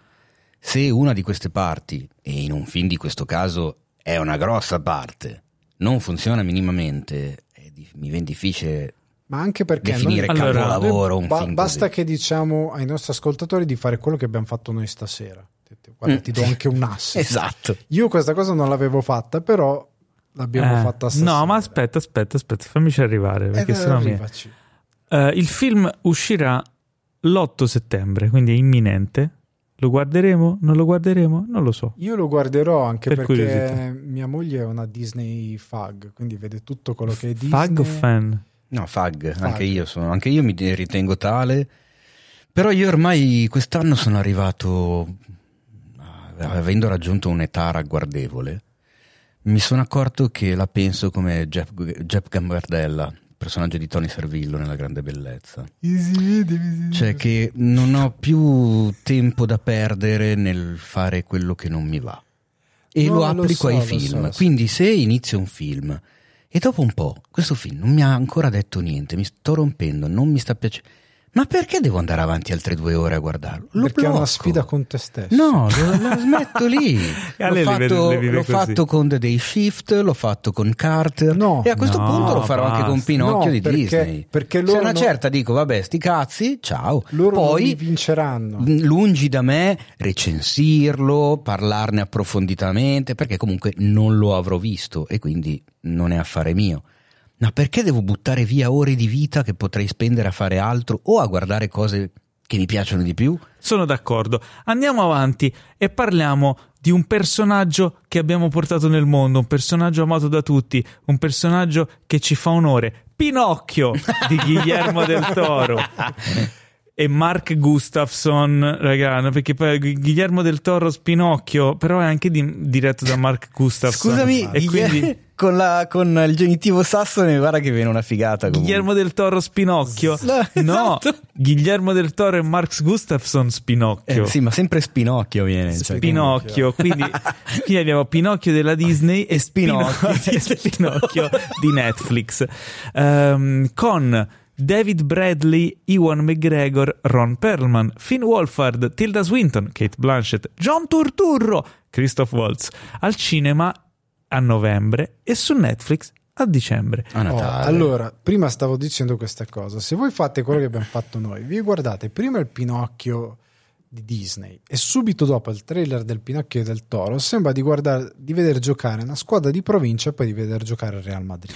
Io mi sono emozionato, mi sono emozionato No, con no. entrambi. Mi- Con no, quello di Disney, con quello, con quello di Disney avevo tipo i conati di vomito. È un'emozione diversa. e con quello di Del Toro e Gustafsson avevo, cioè mi stavo quasi commuovendo, cioè mi sono quasi commosso. Io so, Io allora, raga, parentesi, parentesi. Io sono molto, non so se ne avevo già parlato in passato, forse sì, sono Sì. molto molto legato a Pinocchio, al libro, perché alle elementari ce lo facevano leggere a, a- a scuola. Io mi ero appena trasferito a Firenze e, e a scuola ci facevano leggere Pinocchio. Per me era una cosa incredibile, una novità, non sapevo un cazzo. Eh, e mi sono affezionato all'originale, all'opera originale di Pinocchio, che è il libro che è molto complesso, è molto sfaccettato. E poi eh, ci portavano al, cioè i miei mi portarono al parco di Pinocchio a Collodi, che è molto bello. Ora non so se sarà tipo in rovina, non lo so, però se l'hanno perché? restaurato e tenuto bene Dici? era una figata. Ehm, e sono sempre rimasto legato a Pinocchio e per- proprio per quel motivo sono rimasto molto. eh, ho avuto sempre sentimenti molto freddi per quello di Disney che non c'ha molto a che vedere con l'originale. Quindi apprezzo molto questa versione di Del Toro che va per la sua strada, Sì, che decide di dargli c'è- un'altra c'è interpretazione anche una che va, diversa. c'è una sensibilità diversa, va- si allontana dal fatto di renderlo eh, verosimile o fotorealistico o salcazzo, ma va sulla stop motion più estrema, più eh, fantasiosa, creativa e, e allontanandosi da, Sì, no, da ogni c'è anche canone. la- il modo in cui fa la fata turchina, che è questa specie di angelo con tutti questi occhi sulle ali, che è bellissima. Ma poi del toro qua si capisce l'amore che mette nelle cose. Perché se Disney è tutto nostro, tant'è che metà degli Stati Uniti, se non tre quarti, è convinto che Pinocchio l'ha inventato Disney, perché Collodi non esiste, come non esiste in questo, in questo film. Invece in quello del Toro Collodi è presente come omaggio e del Toro quello che comunica non è lo miglioro io Collodi perché non è quello, il suo cuore è amo questa storia, ho capito questa storia, gli do una mia interpretazione, gli do un mio cuore perché l'idea del, ehm, del, del burattino, Pinocchio è proprio un burattino, cioè si vede fatto di legno grezzo, è- è- i, i contorni sono non è perfetto, quello, quello Pinocchio della Disney è perfetto, questo è più gretto, più grezzo. Eh, la storia già parla più di, eh, di anima, del, del bambino che comunque ha qualcosa, di padre, figlio, di perdita. Eh, dà già un- una lettura a quello che ha fatto Collodi molto più matura e molto più interessante, nonostante sia un'opera che ha un livello fantastico meraviglioso. Cioè, lo guardi anche già. C'è quella piccola sessione dove si vede Pinocchio che corre giù lungo delle scale e ci sono quelle finestre con quelle grate di metallo, que- quei mattoni che sono proprio robe di casa nostra. Si vede che anche a livello di design si sono un minimo studiati quello che è il contesto in cui Collodi ha scritto Pinocchio per raccontare questa storia. In realtà, però, quello di Del Toro dovrebbe essere ambientato negli anni 20 in Durante Italia. il fascismo. Durante il fascismo. E nel trailer non c'è traccia di questa cosa. C'è Io- un- una piccola cosa quando loro sono tipo sul palco che si esibiscono, c'è una cosina lì. Se Non ci- ho devi, fatto caso, fare- allora. devi farci super Ah, è un attenzione. tipo Blink and New Message. Sì, Mm. è una cosa, è un dettaglio. Ok, allora Però, tipo, voi non siete. Perché sono molto curioso di vederla questa cosa qua. Però c'è la mare sta sfogliando delle bellissime immagini e il- è proprio un, un livello completamente diverso, un amore completamente diverso verso la storia, anche i colori. Ma come bello Geppetto poi. è Geppetto che ha questa barba. no- non sembra un... il geppetto di Tom Hanks, un po' come quello della Disney, un- uno che sta poco bene. E questo invece è un uomo che capisci che ha... Un uomo semplice. Un uomo che- semplice. sì, non- eh, che vive di là- del suo lavoro. E Più che altro, più che Geppetto, quello, sente del- solo. quello di Tom Hanks, ma anche quello del classico Disney, mi aveva sempre dato quest'idea. Mi ha sempre ricordato più Mastro Ciliegia, da Sì. come era la descrizione. Più che Sì, perché è una fusione dei due. Eh, vedi, ecco perché. Sì. E, e Tom Hanks ancora di più mi, mi ricorda quella roba lì, più che Geppetto. No, ma Questo basta, qua di Del. Toro non ne voglio più invece no, parlare. è, è suo, è Poi un'altra vai- cosa. vedi come è- il burattino c'ha dietro e si vede nel trailer lui che ficca i chiodi e i chiodi sono storti. Ehm, Sì, è un cesso. È, è irregolare. Eh, è- eh, no, è, è, È bello nella sua burattino fatto da imperfezione. un uomo che non, non è quello magari del tutto il suo mestiere. Eh, è un- Tra l'altro animazione passo uno, ma... eh, È vero, non abbiamo detto che è in stop motion. In stop detto, è motion, stop motion. però da quanto ho visto nel trailer, magari dico una cagata, adesso correggetemi, se sbaglio mi corrigerete, non è a 24 fotogrammi al secondo, mi sembra 18. O 12. eh, no, beh, 12 di esagerare. Bisogna Ah, vedere perché con questa cosa ci giocano molto. Sì, però Per ho visto questo trascinamento diverse. strano.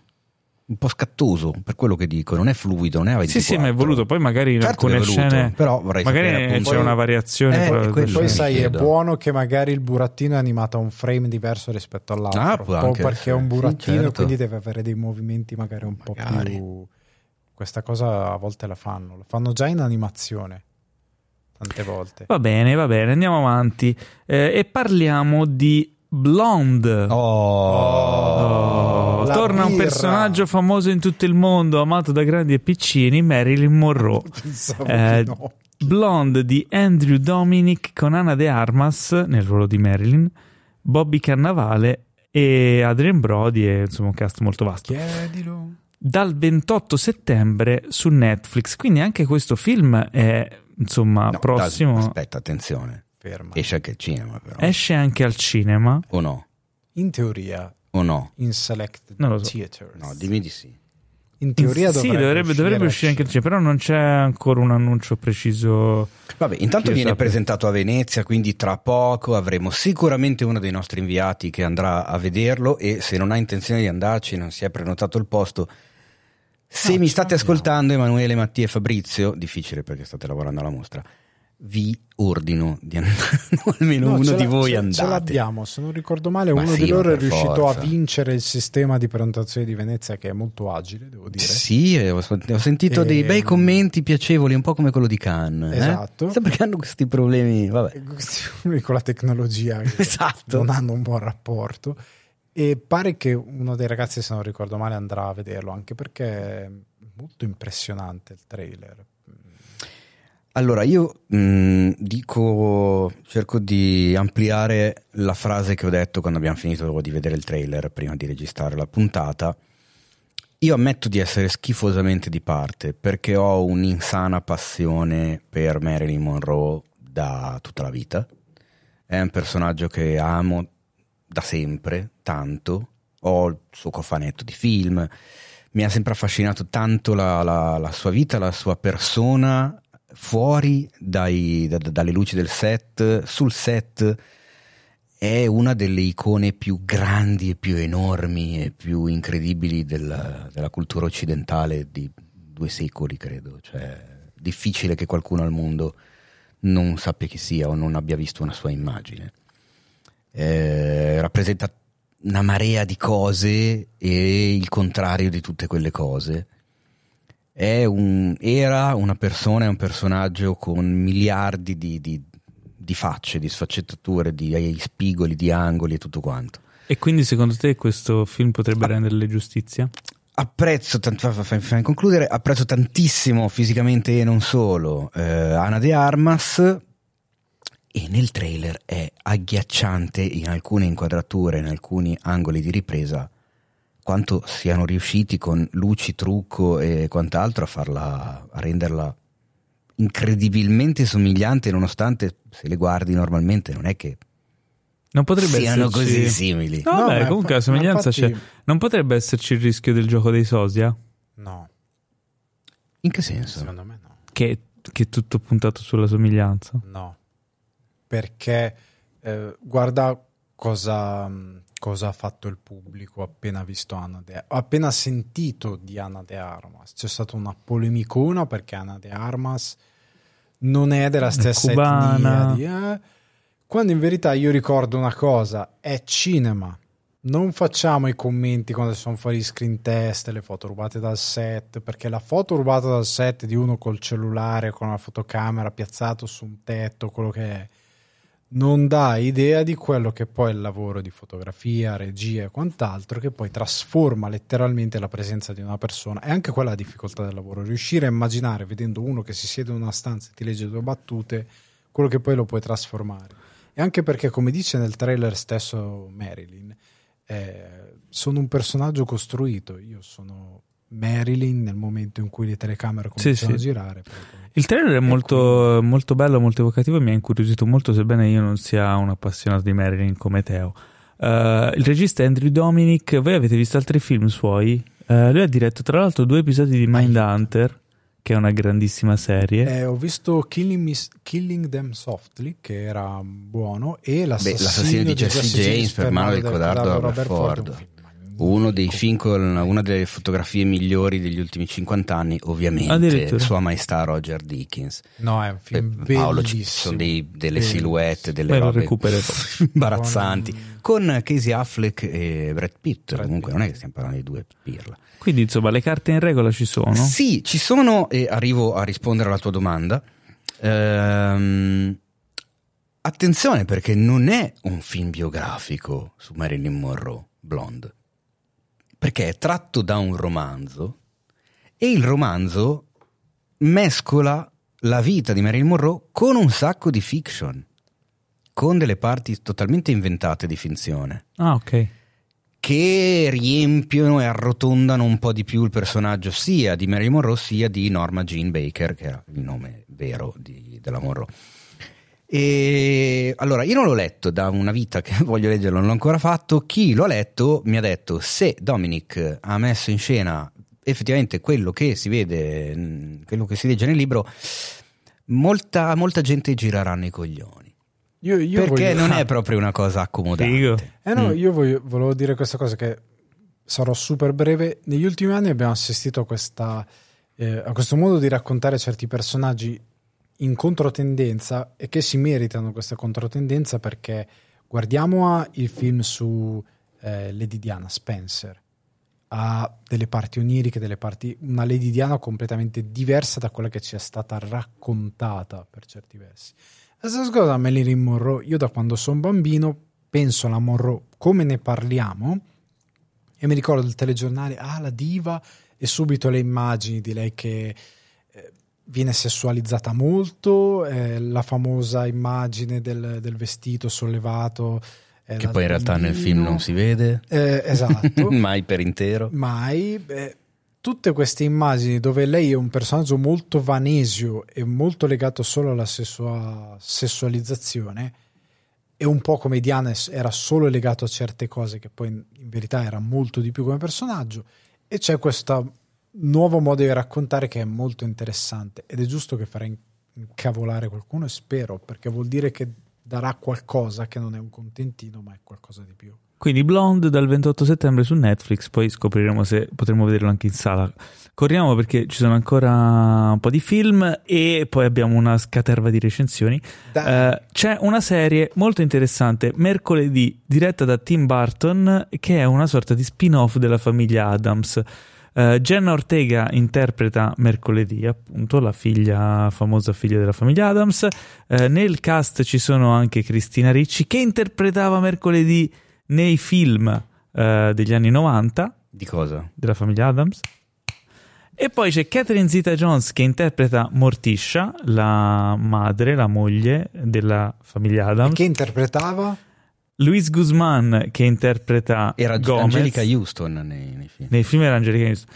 Eh, Luis Guzman che interpreta eh, appunto Gomez e Gwendolyn Christie che interpreta la preside della scuola nuova di mercoledì nuova perché appunto in questo trailer si vede come lei viene espulsa dalla sua high school normale per la sua crudeltà, crudeltà verso i suoi compagni di scuola e verso dei piragna. Contro chi è stata più crudele? Contro i compagni di scuola che sono stati mangiati dai piragna o contro i piragna che sono pesci di acqua salata e vengono buttati in una piscina? Dovremmo chiederlo a Pietro Baroni. Esatto. Perché moriranno quei piragna? Vabbè, No, ma E gli ma animalisti dove sono? sono dettagli. Ma moriranno eh, soddisfatti perché pieni di... Di palle. Nel mondo della famiglia Adams ci sono dei piragna d'acqua dolce. Eh, guardate questo trailer che è molto divertente ed è una serie secondo me che promette bene, promette tanto poi, scusa, i divertimento. piragna non sono d'acqua salata. Che cacchio dici? Sì, sono No, di non mare. È vero. Sì. Non è vero. Sì, sì. Sono di fiume. Tu non hai mai visto Sono il film di piranha. Piragna Paura? Piragna 2 di, di sono, James Cameron? Perché Tre. mi sto, pe- sto Due. No, pensando... non era tre. Due. Ah, Piragna 2, è vero. Piragna Paura in italiano. sto Il primo pensando- film di James Cameron. Primo film di James Cameron? Eh? a Eh? dei Eh? romanzi Eh? ambientati Eh? in posti dove c'erano i piragna. Vuoi contraddire James. Cameron? Tu esatto, vuoi andare contro Jimbo? Sì. No. Che è un Vedi, gran cazzaro a livello Ehi, di narrativa. co- eh, Eh, Me lo cacciate per cortesia, grazie. Muori, muori, bastardo. No, laser, scansa quei laser, attenzione. Eh, allora, esagerazione. andiamo avanti. Eh, God's Creatures di Saela Davis e Anna Rose Holmer eh, con Emily Watson e Paul Mescal e Aisling Franciosi uscirà al cinema il 30 Facendo settembre. tutto tu, Paolo. Comunque Eh, è il trailer che abbiamo visto. Wikipedia mi conferma che il piranha è un pesce d'acqua dolce. Aia. Quindi ancora una volta ho vinto io. James Cameron sei un buffone, come al solito. Aia, con le tue Paolo. sceneggiature brutte. Roboteo, stai no, zitto. Aspetta, non ti devi permettere. cioè, questo, questo podcast è stato presentato da Dai. esatto. Ascolta, è saranno The anche hater di Cameronizzato. Bastardone, saranno anche d'acqua dolce, ma il cloro non gli garba. Eh? Moriranno comunque. Ma neanche a te, Gatto. Quindi avevamo- avevate torto tutti e due. Marcio. Ma- God's. Creatures, le creature di Dio. Eh, questo film eh, è stato inserito nella lista dei trailer da Teo, che No. adesso ci spiegherà. No? No. Come no? Sì? Ah, l'ho messo io? Eh sì, l'avrò fatto tipo tre settimane fa quando ero in Che vacanza. adesso ci spiegherà il perché. La trama te la leggo, anzi, leggila tu. Perché era che- nella quinzienna. Eh, Avrei bisogno di una Eh, musichetta no, un po'. cioè, sì, Non ci sono del vento. un po' la di sigla vento, di- un Era po' un villaggio di, mare. pescatori No, spazzati dal la vento. risacca Siamo in ritardo, dai. eh. In un villaggio di pescatori spazzato dal vento, una madre è combattuta tra la protezione del suo amato figlio e il proprio senso di giusto e sbagliato. Una, bagi- Una bagia. una bugia che lei racconta per lui fa a pezzi la loro famiglia e la comunità intera. Non c'è È un film Sì, drammatico. avevo voglia di dire una parola con la E aperta. È un trailer molto drammatico. Noi lo stiamo un po' vandalizzando. Sì. con- Disrespectful. Allora, di- da ero- quello che si capisce, partito- innanzitutto la madre è Emily Watson, sempre Bravissima. questo volto incredibile, ipnotizzante, ipnotico e ipnorospico, eh, che a quanto si capisce, insomma, torna al figlio da non si sa bene dove, torna in questa comunità piccolina. E il figlio viene accusato fondamentalmente di violenza sessuale, da quello che si può percepire, se non addirittura qualcosa di più grave, tipo omicidio. Una roba... No, omicidio no perché la vittima è viva, quindi mi viene in mente solo stupro. Sì. Lei, per coprirlo, probabilmente prima ancora di sapere nello specifico che cosa avesse fatto, mente per lui fornendogli un alibi, eh, chiaramente poi però dopo un po' scopre che questa cosa l'ha fatta davvero. E va bene che sei mamma, va bene che amore di mamma, eh, però se sei un cazzo di stupratore di me, eh, Ma magari questo non film ti... eh, prodotto da A24. che è La cosa che me lo ha fatto mettere nella scaletta è che in chat di redazione, quando è uscito, siete abbastanza impazziti. Mm, è uscita la news sul sito, era di A24, ho fatto 1 più 1 più 1 e ho detto, beh, questo mettiamolo in scaletta. Beh, è fatto bene. Mm. Fotografia molto bella, Sì. dramma molto intenso, film indipendente eh, cazzuto, secondo me merita sicuramente la nostra attenzione. Eh, parentesi Cinefax, abbiamo mai spiegato da dove viene il nome di A24? Dall'autostrada Roma-Teramo, E perché? Perché? Perché quelli che poi l'hanno fondata si trovavano sulla Roma-Teramo. Erano in macchina. vacanza in Italia, erano sulla Roma Teramo e hanno deciso di, di fondare questa casa di produzione con finché avessero un- una visione ben definita. E come la chiamiamo? Hanno guardato il cartello A24 e l'hanno chiamata così. Quindi in realtà andrebbe pronunciata A24. Eh sì. Però non spoilerare quello che verrà scritto in, un prossimo, in una prossima top 8 del mese votata no. dagli amici Patreon, che in questo momento su Patreon è in vantaggio nel sondaggio, ovvero gli 8 migliori film prodotti da quella figata di casa di produzione che è la A24. In questo momento, tra l'altro, sul, sul gruppo Telegram c'è in attivo un sondaggione per decidere qual è il miglior film. Ci sono gli ottavi, mi sembra. O no, ci sono Gli stati anche le ottavi? semi- no, i quarti, le semifinali. A che punto siete? Non Io so. ormai non capisco Non neanche so. tu, stai seguendo? Mannaggia. No, non ho seguito. Comunque ci sono stati. Io ero fermo agli ottavi e. eh, insomma, si, si parla di una casa di distribuzione che ha un livello di qualità media altissimo. Gli otto film che sono arrivati agli ottavi di, fa- di finale, infatti, sono Ex Machina, Hereditary, The Lighthouse, Il sacrificio del cervo sacro, Un sogno chiamato Florida, The Lobster, Locke e Diamanti grezzi. Cioè, otto film che sono otto, fatevi un favore, uno Fantastico. dopo l'altro. E non è ancora uscito il film che Everything Everywhere. All at Once. Che io ho già visto! Maledetto. Yeah. Maledetto. E tra l'altro qua Tu- fuori ci sono, ci sono fuori Midsommar, ci sono fuori The Witch, ci sono fuori... Cioè, Diamanti grezzi. no, Diamanti Grezzi l'ho appena detto. Ah sì? Cioè, non è non vero. sette. Ce ne sono fuori un sacco e insomma... eh. Andiamo avanti, Vogliamo- andiamo Noi gli vogliamo bene la 24. Ultimi due trailer. Lamb. Ultimi due trailer, ragazzi. Vai, vai, vai, vai, vai. Rumore bianco, White Noise di Noah Baumbach. Cos'è? È il rumore bianco. Rumore Ma bianco. smettila. Che adesso che ha aperto la mostra del cinema. Dai, che mi disturbi. Ha aperto la mostra del cinema di Venezia. Eh sì, Prima volta che un film Netflix apre la mostra del cinema di Venezia. eh sì, Eh, nel cast Adam Driver Eh sì. e Greta Gerwig. eh sì, Tratto dal romanzo di Don DeLillo. eh già. che ha detto io sono Don DeLillo e eh, uscirà su Netflix dal 30 dicembre e anche al cinema probabilmente si spera La regia l'hai detto? no, No, Baumbach. Baumbach. Bravo. Con Bravo. Driver. Di cosa parla? Di cosa parla il film? No, Baumbach regista chiaramente di tanti film meravigliosi, tra cui, eh, non ultimo in ordine di importanza, Storia di un matrimonio, sempre con Adam Driver, sempre per eh, Netflix. Regista anche di The Meyer- Meyerowitz Stories, eh, con Adam Sandler, Sì. un sacco di gente. Eh, Sodalizio ormai possiamo dire tra Baumbach e Driver? Ma potrebbe anche starci, sì, dai. sì. I tentativi di una famiglia americana contemporanea di affrontare i conflitti mondani della vita quotidiana mentre è alle prese con i misteri universali dell'amore, della morte e della possibilità di felicità in un mondo incerto. Questo è il- la sinossi del film. E trailer eh, intrigante, un po' criptico. Eh, sembra quasi, cioè visivamente molto più ricco rispetto agli altri film di Baumbach, eh, che non è un anche male. un po' più alto il budget e le Sì. forze messe in campo. Allora, il romanzo originale c'è chi lo aveva definito infilmabile. Io dovrei rileggerlo, lo, lo lessi veramente tanti tanti anni fa da ragazzetto, ho letto due o tre film- eh, libri di Delillo uno dopo l'altro. Mhm.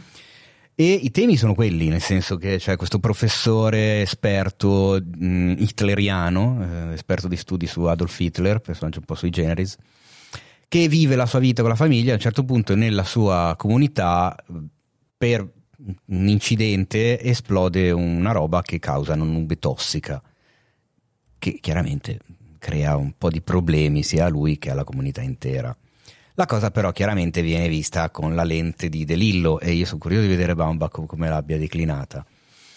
Ehm, sul sito appunto trovate la recensione di Emanuele Antolini della premiere mondiale che c'è stata a Venezia. Mm, La recensione non spoilerà, però da quello che eh, mi è parso di capire, Baumbach ha diciamo approfittato e modernizzato i temi del film con più di un'allusione al nostro comportamento durante la pandemia perché effettivamente il tema si prestava. Adesso non che lo abbia ambientato, non sto dicendo che lo abbia ambientato nel 2021 durante il lockdown, eccetera, però che si capisce che i riferimenti e le allegorie si spostano anche su quel punto di vista lì. Cioè quello che prima poteva essere il comportamento di una comunità davanti a un'emergenza incredibile eh, e contagiosa, basato sul quasi nulla, adesso diciamo che abbiamo delle basi su cui fondare una storia perché lo abbiamo visto come ci siamo comportati, esatto. che cosa è successo. Bene. Il film sembra, sembra, molto interessante. Stasera, tra l'altro, per chi ci ascolta ieri, ma insomma, trovate su Instagram anche il caldo e il freddo di Cinefx dedicati a questo film.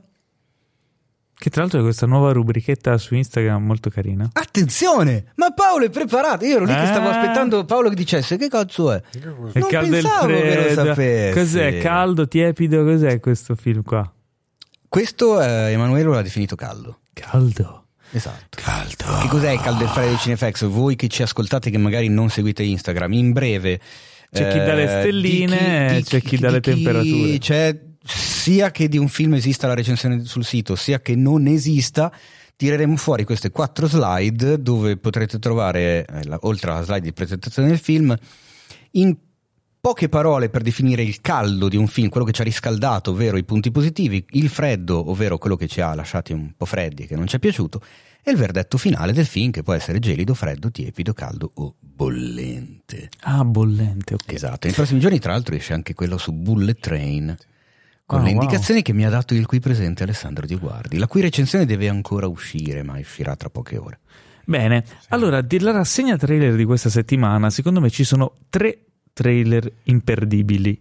Pinocchio, ovviamente Pinocchio. non quello di Zemeckis, ma quello di Del Toro. Ah, perché l'hai tolto dalla Blonde, Blonde perché è un trailer secondo me da vedere e poi The Greatest Beer Run Ever, che in italiano si chiama una birra al fronte. Bello. Nuovo film di Peter Farrelly con Zac Efron, Russell Crowe e Bill Murray, eh, che ci racconta appunto di una storia, tra l'altro una storia vera, eh, assurda. Però una birra al fronte. Eh, il trailer, sì, sì il titolo, il eh. cambio di titolo non è il massimo, però non è neanche secondo me materiale da Sunshine, Eternal non Sunshine è così, non è così tra. Tu lo sai che è appena uscita la top 8 del mese sul sito, che, che è proprio 8 titoli di film adattati a cazzo di cane. Bello. Il titolo la classifica. Di cosa parla questo film? Parla della storia di un uomo che insomma un po' fallì, un ragazzo, un ragazzo un po' fallito al tempo della guerra in Vietnam, i suoi amici sono tutti andati al fronte, lui no eh, decide di riscattare di riscattarsi dal suo fancazzismo portando la loro birra preferita a, ai suoi amici per supportarli al fronte, facendo questa azione pazza e anche un po' sconsiderata e irresponsabile e incosciente soprattutto e, e finisce ovviamente per cacciarsi nei guai in Vietnam. Eh, il trailer è secondo me molto molto molto divertente e soprattutto Peter Farrelly ormai dopo Green Book secondo me è un regista da tenere assolutamente d'occhio. Secondo me lo è sempre stato, eh? dai tempi di, dei film col fratello. Tutti pazzi per Mary, eh, Io me Irene, scemo e più scemo soprattutto. Uh, però, però, si vede che c'è stata una maturità incredibile. Dopo sì, c'è una. In realtà lui è un, è un grande. Eh, regi- cioè, a livello di, di regia, di, sc- di, sceneggiatura, eccetera, è uno che ne sa un sacco. Chiaramente si è prestato a un certo tipo di commedia nel passato e ora ha fatto vedere che cioè, chi sa fare quel tipo di commedia non è che sa fare solo quello, che è una cosa bellissima. Ehm, secondo me questo film è da tenere d'occhio. È una commedia, però ha delle complessità. È un po'. è, è più commedia di Green Book. Uh, però mi incuriosisce molto per le meccaniche che può avere. E Zac Efron sembra totalmente in palla in questo ruolo da idiota irresponsabile. Eh, cosa ne pensate voi? Ma io sarò telegrafico, cioè Bill Murray lo guardo. che è sempre un'ottima ragione. Eh certo, ci sta. No, molto interessante, sembra la storia assurda e sembra molto interessante. È perché è costruito molto bene, Farrelly ha il suo polso. Beh, il film dovrebbe uscire eh, in America il 30 settembre, mentre da noi eh, non c'è ancora una data d'uscita. Quindi, insomma, appena si sa. Speriamo. Non so se è stato annunciato, comunque, insomma, è imminente. Eh, siamo arrivati finalmente alle recensioni. Abbiamo un sacco di recensioni. Partiamo da una segnalazione. In realtà abbiamo detto prime impressioni su, sullo spin-off di Game of Thrones, House of the Dragon. Eh, sono usciti i primi due episodi, ci sono piaciuti molto molto molto. Abbiamo registrato lo spoiler special che trovate online adesso, quindi eh, se l'avete visti, e sicuramente se siete fan di Game of Thrones li avrete già visti o li starete per vedere, e ricordatevi poi di andare ad ascoltare eh, il- lo spoiler special in cui non solo diamo un parere approfondito sulla serie, ma analizziamo anche tutto quello che succede, le scene e facciamo dei pronostici per il futuro. Quindi è molto divertente, eh, spero sia un, eh, insomma, un contenuto gradito da voi e che possiamo portare avanti nel corso delle puntate divertendoci un po' insieme, quindi non dimenticatevi anche di commentare, di scriverci sui social e di accendere un po' la discussione perché la porteremo avanti nelle puntate successive. Ehm, anzi, fateci anche delle domande o degli appunti che potremo commentare in puntata. Eh, apriamo invece le recensioni di questa puntata con Better Call Saul che si è conclusa dopo sei stagioni, final- triste. finalmente, nel senso con gran dispiacere perché era una serie che amavamo un po' tutti, eh, serie di grandissima qualità, spin-off anche questo, ora va- vanno forti questi spin-off, eh, di, Game- di mm, Breaking Bad. di Game of Thrones, sicuramente. Sì, sarebbe stato bello un- uno spin-off eh, di Game of Thrones eh, procedural. No, eh, spin-off di, di Breaking Bad che ci ha riportato in quel mondo in un prequel ehm, e ovviamente è riuscito a sovvertire quella regola del prequel che ha poco da dire, no? Il prequel che alla fine tanto sai già chi muore, chi non muore e dove vanno a finire le cose, ti toglie il mordente. Invece in questo caso no, perché pur raccontandoci la storia di, di Saul Goodman prima che diventasse Saul Goodman, è stato capace di introdurre una serie di personaggi nuovi così interessanti, belli e approfonditi e reali da, da coinvolgere tanto e da non avere quel senso di so già dove andrà a parare, no?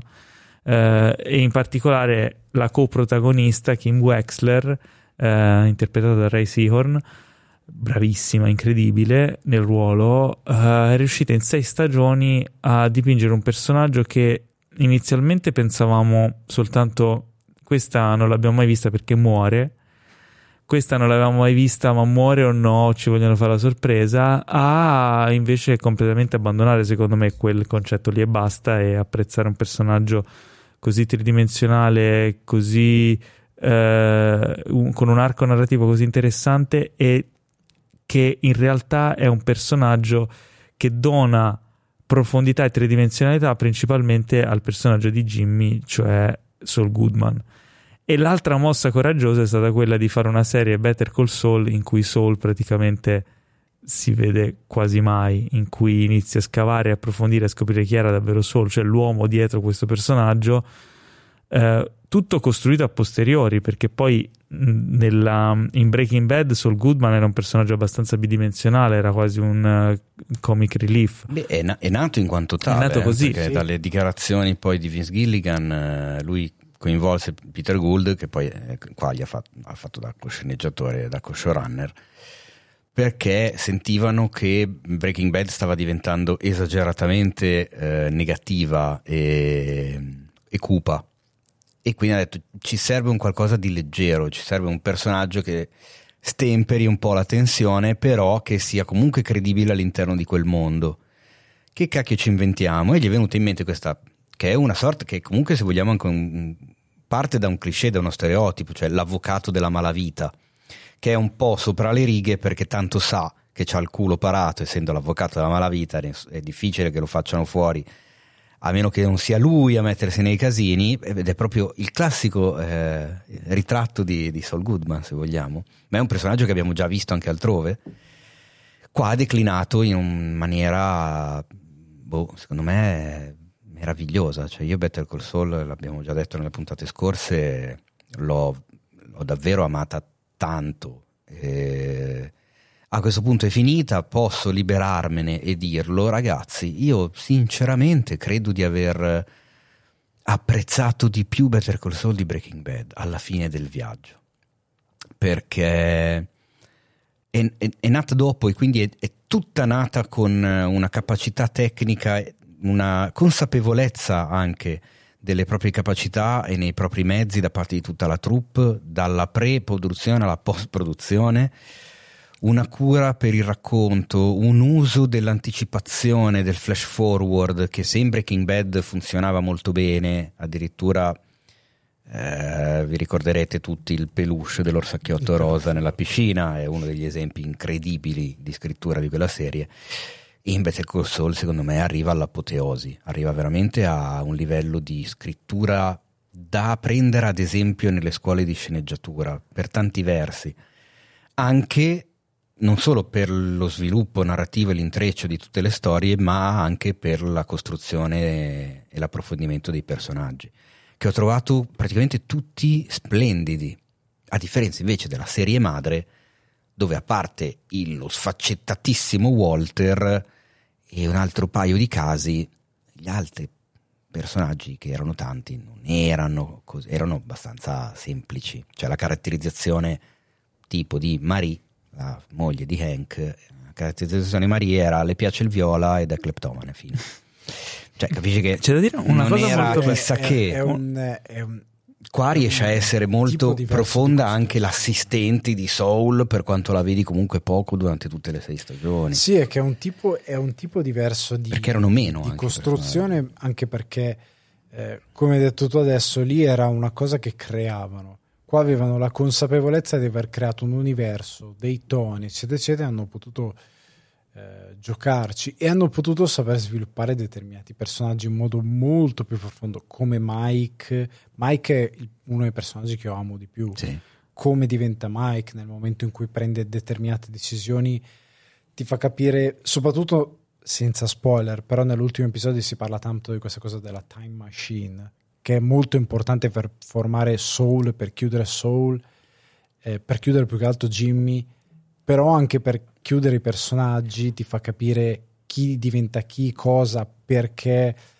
e- Tra l'altro, parlando di Mike, lo sapevi che Mike, il personaggio di Mike esiste soltanto perché un giorno che dovevano girare eh, Bob Odenkirk non c'era e quindi quello che doveva fare il personaggio di Saul Goodman serviva un nuovo personaggio che lo facesse al posto messo suo, che doveva ripulire dal- dall'omicidio del cadavere.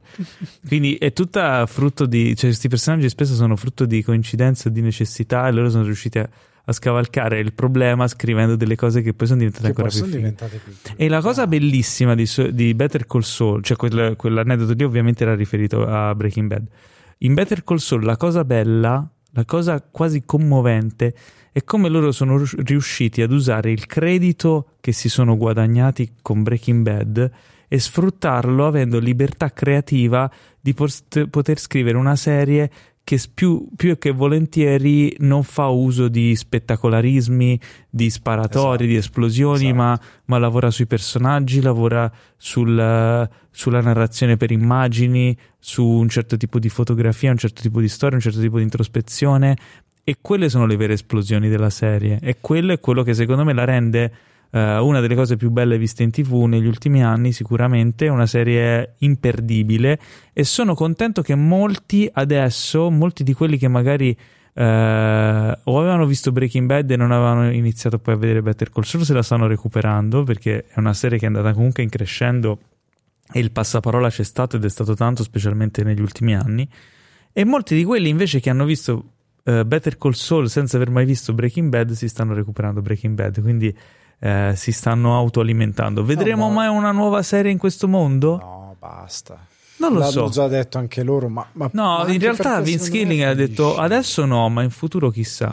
Cioè, l- il punto è che secondo me poi la verità per riallacciarmi a quello che hai detto tu, questo- questa serie è la dimostrazione di come quello che tanti produttori a volte dicono, secondo me un po' fuggendo dalle loro capacità, ovvero eh ma il pubblico vuole solo intrattenimento e quindi facciamo le cose dove si scorreggia tanto, è una mera giustificazione perché in questa serie, allora una cosa che c'è tantissimo è il linguaggio delle immagini.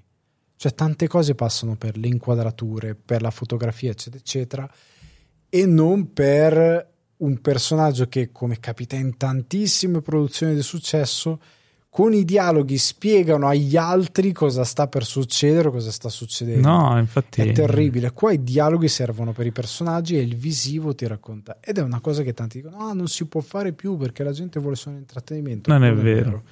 Si può fare benissimo, devi essere capace. Esatto, e visto che loro sono capaci, io un'altra serie in quell'universo me la vedrei volentieri. Non adesso, non tra due anni, magari tra tre, tra cinque, chissà. Mille, mille. Perché no? Ma andiamo avanti, ragazzi. Intanto voi, se non avete visto Better Call Saul, recuperatevela. Assolutamente straconsigliata, fatevi un favore. Andiamo avanti e Ale, tu hai visto, in realtà l'ho visto anche io credo che l'abbia visto anche Teo, eh, ma ci parlerai di Nope, Nope. il nuovo film Nope. di Nope. Jordan Nope. Peele. No? Allora parliamo di un'altra cosa. Tra l'altro l'abbiamo visto insieme. L'abbiamo visto insieme perché io non sapevo che staven- ci siamo cinemati a caso. Però è stato molto bello. Eh, io, devo, io ammiro tantissimo Jordan Peele, quest'uomo meraviglioso che con tre film ha fatto tre film diversi, tre film su tre mh, diciamo mostri dell'horror, tre vie dell'horror completamente diverse. Con quest'ultimo riprende UFO, gli alieni, più che altro sì, gli UFO, che sono tornati tanto di, di moda ultimamente più che altro nel dire diteci che ci sono gli UFO, ci sono Gli UFO o gli WAP? o gli WAP. Tra l'altro la Con gli cosa, ovni. la cosa ovni. buffa, eh, questo è vado un po' off topic, ma no, è che quando lavoriamo con, ehm, con Amazon, eh, loro non ti possono dire, non ti possono dire su tipo per le promozioni di un titolo, di una cosa particolare, non ti possono dire eh, il nome della serie o del film su cui devi firmare, cioè devi prima firmare degli NDA, insomma, prima non ti possono dire un cazzo e quindi tutti li chiamano WAP, cioè Untitled Amazon Project. e io quando vedevo sto WAP non sapevo cos'era e mi veniva in mente eh, che è la nuova acronimo per dire UFO fondamentalmente, che è Uni- Unidentified Aerial... eh, eh, cos'è? Ma va? Questa non la sapevo. Pischello. Ma lo dicono anche nel film. Sì, lo dicono sì? nel film, Sì. che ora non si chiamano più UFO, ma si chiamano... eh, Gli hanno cambiato UAP. nome perché UAP. così Ah, è vero! discorso. UAP! Unidentified Aerial Phenomenon. Beh, pensa a te. Mm.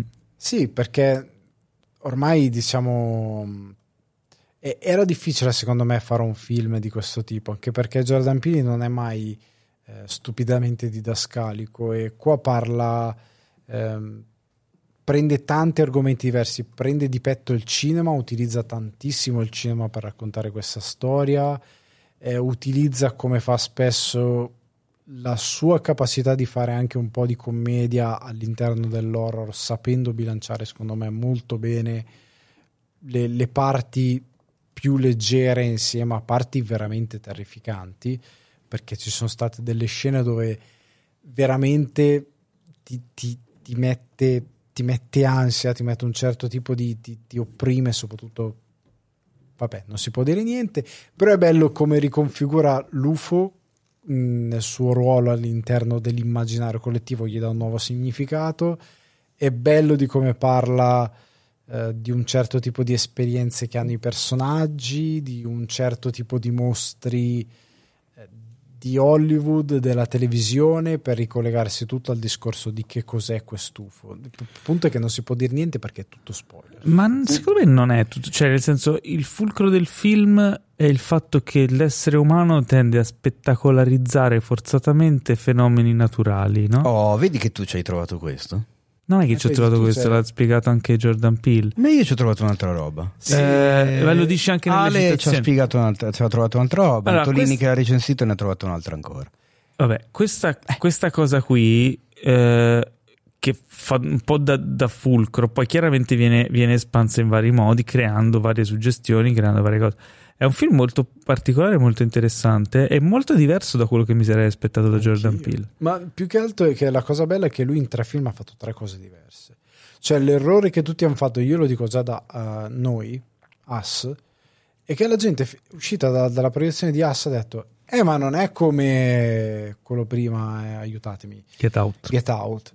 E, ma perché doveva essere come Get Out? Cioè, il regista fa, fa delle cose diverse, cioè non è che Spielberg fa ancora lo squalo, fa delle cose diverse, o Duel, ogni film è un- una, una lettura diversa, una cosa diversa che lui va a portare. E questo film per, per me tratta benissimo questo tema, mettendogli addosso degli stilemi nuovi che si crea lui, eh, portando anche un concetto. A me ha fatto spaccare, mi sono sentito anche stupido il fatto di essermi spaventato o di aver sentito ansia in dei momenti che poi non erano veramente orrorifici, ma era semplicemente Jordan Peele che giocava un po' con te, un po' con i personaggi all'interno del film e ti fa spiegare poi anche quella cosa lì, perché è molto molto molto intelligente. Però ecco, lui per me ha raggiunto una ma, cioè sta andando verso una maturità come regista e sceneggiatore molto importante ed è sempre interessante vedere quello che fa, anche perché ha cambiato l'UFO da essere un oggetto romantico, alieno, eccetera, eccetera, che sia una cosa come Arrival, che sia incontri ravvicinati, che sia Sign, quello che volete, a un qualcosa di più razionale per noi come umani. E quindi è una cosa fichissima. E prima abbiamo accennato alla fotografia di Hoyten Weinotema. Van Noitema. Weinotema.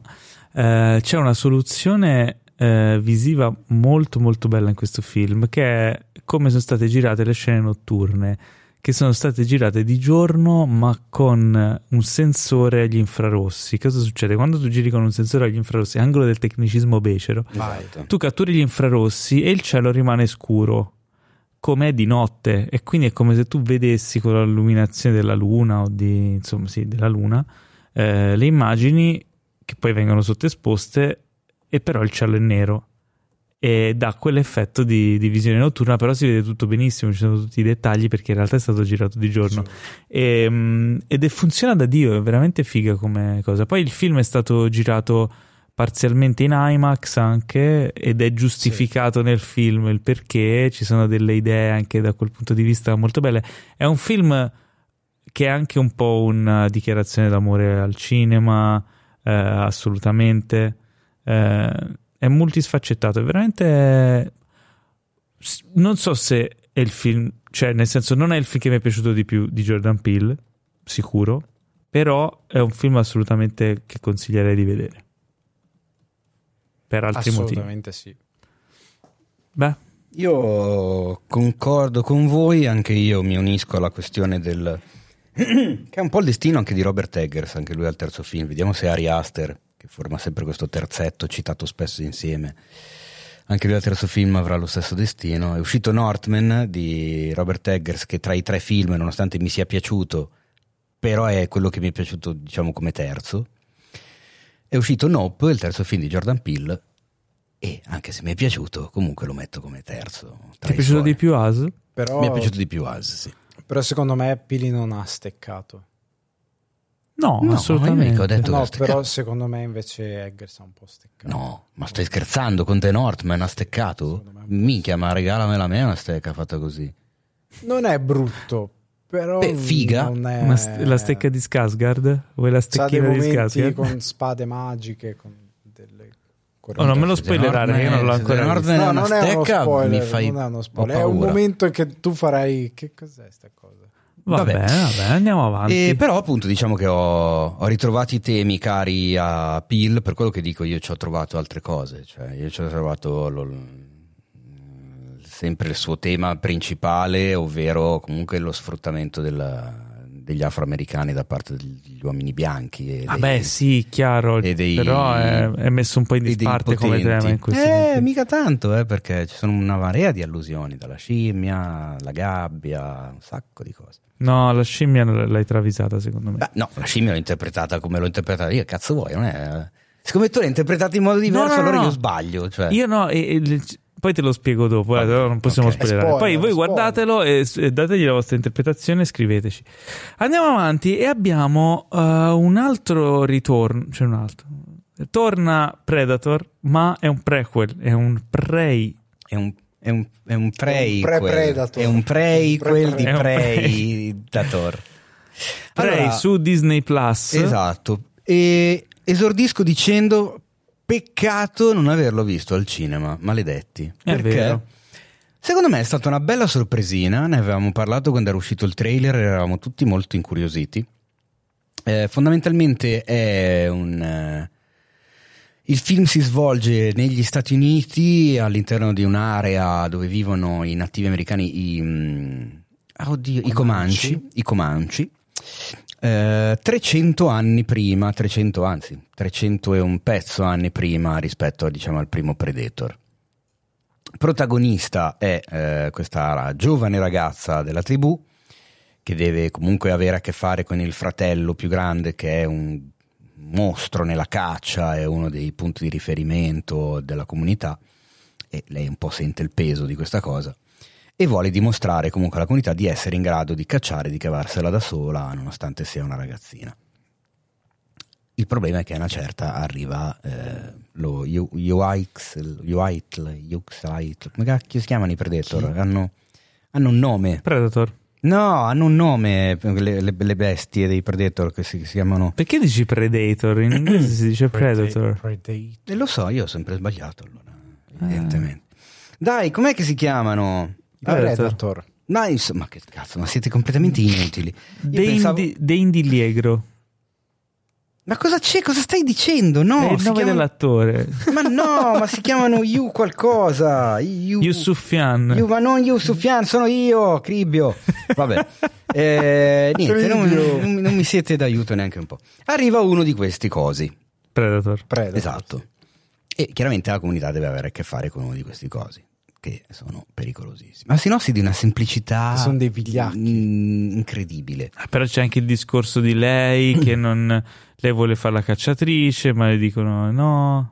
Ma L'ho appena detto, Eh. stavi cercando delle stronze. Cosa stavi guardando? Eri sul porno? No, dico, Me so- c'è anche quella no, tematica lì. cioè, Vabbè, me l'ho detto prima, c'è lei che vuole dimostrare alla comunità di sapersela cavare Sì. da sola, No, nonostante di, sia di una poter ragazzina. essere una caccia- cacciatrice. Sì, poi c'è quella scena Calciatrice. Ma perché non mi ascolti? dove Ma parte la canzone sarò veloce.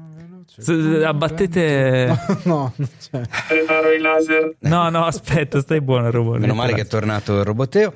Eh, allora, la sinossi è veramente molto semplice. Yaucha, porca di quella vacca, vedi ma che non lo fatto male. Detti anche Predator, una specie aliena immaginaria, si chiamano Yaucha, scritto Y-A-U-T-J-A. E chi ci ascolta lo sa meglio di voi due, perché nei commenti sui social, quando ho parlato di Prey, un sacco di gente li chiamava così. E io dicevo, cosa stanno dicendo? Però lì l'ho imparato, ho imparato una cosa nuova, quindi grazie commentatori che mi avete insegnato una cosa nuova. Tornando a Prey, il film l'ho trovato molto curato dal punto di vista fotografico, visivo, il montaggio, montaggio sonoro, eh, la messa in scena. eh, è comunque semplice, cioè è il- fondamentalmente una sorta di classico percorso dell'eroe che sappiamo già tutti bene o male quale sarà la curva, la sinusoide che affronterà la nostra eroina in questo caso. Però il film non vuole essere niente di più di quella roba lì, non vuole esagerare, non è tamarro, non è muscolare e anzi, secondo me, come ho anche scritto nel caldo e il freddo, secondo me mette bene in pratica quella che io vidi come lezione del primo film, Eh, ovvero che cioè, noi di solito ci ricordiamo, o comunque il, nel sentimento comune, nell'immaginario collettivo, Predator probabilmente è ricordato insieme ai vari film muscolari anni 80, tipo Rambo, tipo Commando, tipo quelle robe lì. Predator in realtà è un filino diverso. Innanzitutto è un po' più rotondo come, come film. Ma è un film che prende un ex wrestler, un ex culturista, cioè degli- un ex giocatore di football, cioè tutti degli omoni giganteschi, ultramuscolosi, steroidei, testosteronici, e sul, che che è un attimo portare sul reazionario e sull'ultrafascista un film del genere. In realtà no, perché alla fine nel film non serve un cazzo avere i muscoli ed essere pieni di armi, perché devi usare l'intelligenza. Che bene o male è quella che usa anche l'alieno Sai che John- nonostante possa mimetizzarsi, nonostante abbia un arsenale incredibile delle bombe pronte a esplodere, ti ricordi, è quella roba lì. ti ricordi che nel film c'è una scena in cui loro tipo sparano con tutte le armi? 70 a- milioni di munizioni. tutte in una scena. Esatto. Sai perché c'è quella scena lì? In un'intervista Attenzione, John McTiernan Cinefax. Cinefax, ha raccontato che gli studios eh, lo obbligavano a usare tante armi nel film perché dovevano compiacere il, eh, insomma, la- l'associazione per le armi, eccetera, le compagnie di armi. E quindi dovevano inserirci questa sorta di feticismo verso le armi dei, dei film d'azione americani era comunque collegato a, a una, a, diciamo, una fazione politica. E, e quindi gli dicevano: "No, devi mettere più armi nel film, devi mettere più armi nel film. Quindi lui girò questa scena in cui eh, c'era questo gun porn, lui lo chiamava così. eh, lo montò tutto insieme, lo mandò allo studio. Io feci vedere, disse, vi, vi piace questo? Ah, bellissimo, ok, siamo a posto. Il resto del film lo posso fare come voglio io. E quindi si era smarcato, diciamo, il problema. Basta, l'ha messe tutte lì. Si è girato il suo gun porn. eh, Beh, grande, ha fatto grande. benissimo secondo Sì, me, ma infatti si vede perché è totalmente gratuita Sì, quella sì, scena non lì. c'entra, la puoi togliere dal film. Esatto, cioè, sembra effettivamente c'è qualcosa che non funziona rispetto Esatto. al resto del film. Genio. Eh, Prey mette in pratica bene o male lo stesso insegnamento, cioè non serve essere uno trafottuto guerriero pieno di muscoli e sangue alla bocca, basta usare un po' la testa. Poi è ovvio che ci siano un po' di paio di concessioni un po' comode eh, di sceneggiatura, magari nel finale ci sono un paio di regolette settate dal film che poi nel finale vengono un po' ammorbidite per convenienza. Però l'ho trovato appassionante, una bella suspense, coinvolge, tira in mezzo dall'inizio alla fine. Mi è piaciuto l'utilizzo di un cane che è a tutti gli effetti un cane, sembra veramente un cane dell'epoca, cioè non sembra uno dei cani che vediamo tutti i giorni, poi è andato a curiosare insieme anche alla Bigna. Eh, abbiamo scoperto che è un dingo delle praterie Ah, quindi non, non nordamericane. era un cane. Dingo. È, è un sì, È un cane selvatico. È un cane selvatico, esatto. E il dingo è un- non è un cane, è un dingo. È un'altra specie. È un cane selvatico. Va bene. Sempre un canide. Non c'è Pietro. Quando non c'è Pietro, non dovete parlare di animali. È comunque un canide. L'unica cosa, ecco, che mi ha fatto un po' storcere il naso, però ho detto, ah, eh, è questa strana scelta della lingua, nel senso che i personaggi tra di loro parlano in inglese, ma ogni tanto ci buttano dentro dei termini comanci e nei sottotitoli non ti viene neanche data la spiegazione di che cosa voglia dire questo termine, quindi tu impari a capire, a estrapolare il concetto di quel termine dal contesto in cui viene pronunciato. E uno dice, o li fai parlare sempre così, tipo il primo re, fai una roba ultra coraggiosa come fece Matteo Rovere, oppure li fai parlare sempre in inglese, che è sta cosa che ogni tanto si parlano ogni tanto no. Però abbiamo visto che questa cosa succede anche da altre parti, succede anche banalmente in House of the Dragon, in cui a un certo punto parlano in inglese, poi iniziano a parlare in valeriano e poi ritornano a parlare in inglese e uno dice, perché fai sta cosa? O, o sempre così. no, ma lì lo fanno cosà. perché quando parlano in valeriano gli altri non lo capiscono. Ma, ma succede anche quando sono tra di loro e basta, quando sono Eh, due persone. sì. Eh, quindi vabbè, sì, l'ho capita quella giustificazione, ma non re- regge fino a un certo punto. Però tolte queste cose che sono delle stupidate, secondo me Prey è il miglior film della saga assieme al primo. Eh, Assieme o dopo? Eh, Teo, non dire oddio, bestialità. Io dico assieme. Riguardati il primo. Io ti dico riguardati il primo. Poi ne riparliamo. Devo dire che come sequel, prequel o comunque parte della saga è sicuramente il più originale Eh, dal primo. Eh, probabilmente il migliore dei sequel, prequel, quel che è, degli altri film della saga, ma non lo accosterei al primo. Allora, il fatto è questo che eh, bisogna anche un attimino, secondo me, sottolineare che in Prey il, eh, il villain, quindi il cattivo della situazione, poteva anche essere un alien, poteva anche essere un, eh, un cacciatore di un'altra tribù, non sarebbe cambiato assolutamente nulla ai fini dello sviluppo della storia, cioè non è, non è fondamentale che sia un predator, se ci Appunto. pensi, può esserci o non esserci. Quindi può, boh, sì, fa parte della saga perché c'è quel personaggio lì, però fino a un certo punto, ecco. Ma secondo me comunque promosso, bel filmetto e mi è spiaciuto appunto non vederlo sul grande schermo. Beh, sicuramente avrebbe retto, avrebbe insomma goduto tanto.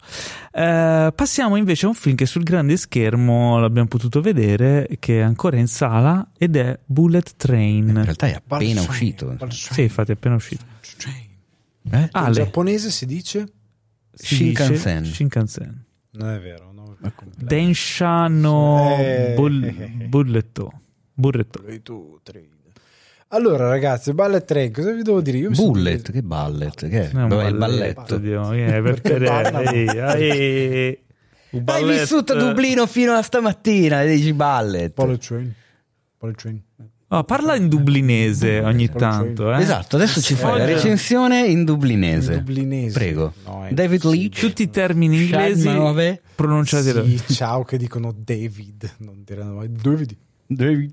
Comunque, eh, Dai, che cos'è questo tre, è un film bellissimo dove si danno dei grossi cazzottoni. No, ehm, molto in breve. Praticamente il film è che è tratto da un romanzo. La cosa super divertente di è tratto da un, un adattamento di un romanzo Sì. giapponese. Sì.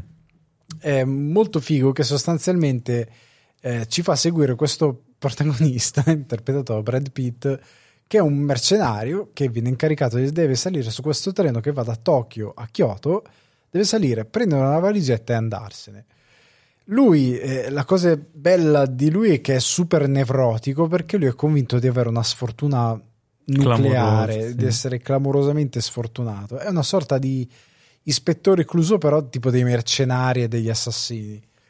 E lui sale su questo treno, inizia a fare la sua missione. Il problema è che sullo stesso treno ci sono un altro numero di assassini, mercenari e via discorrendo che hanno anche loro degli obiettivi diversi che li portano a incrociarsi. E da qui in poi si scopre che questa valigetta è molto più importante perché si collega a degli altri personaggi che hanno degli altri obiettivi, che si collega a tutta un'altra eh, serie di situazioni e tutta questa serie di eh, personaggi si incrocia. E la cosa divertente del film è che è una reazione a catena, un domino.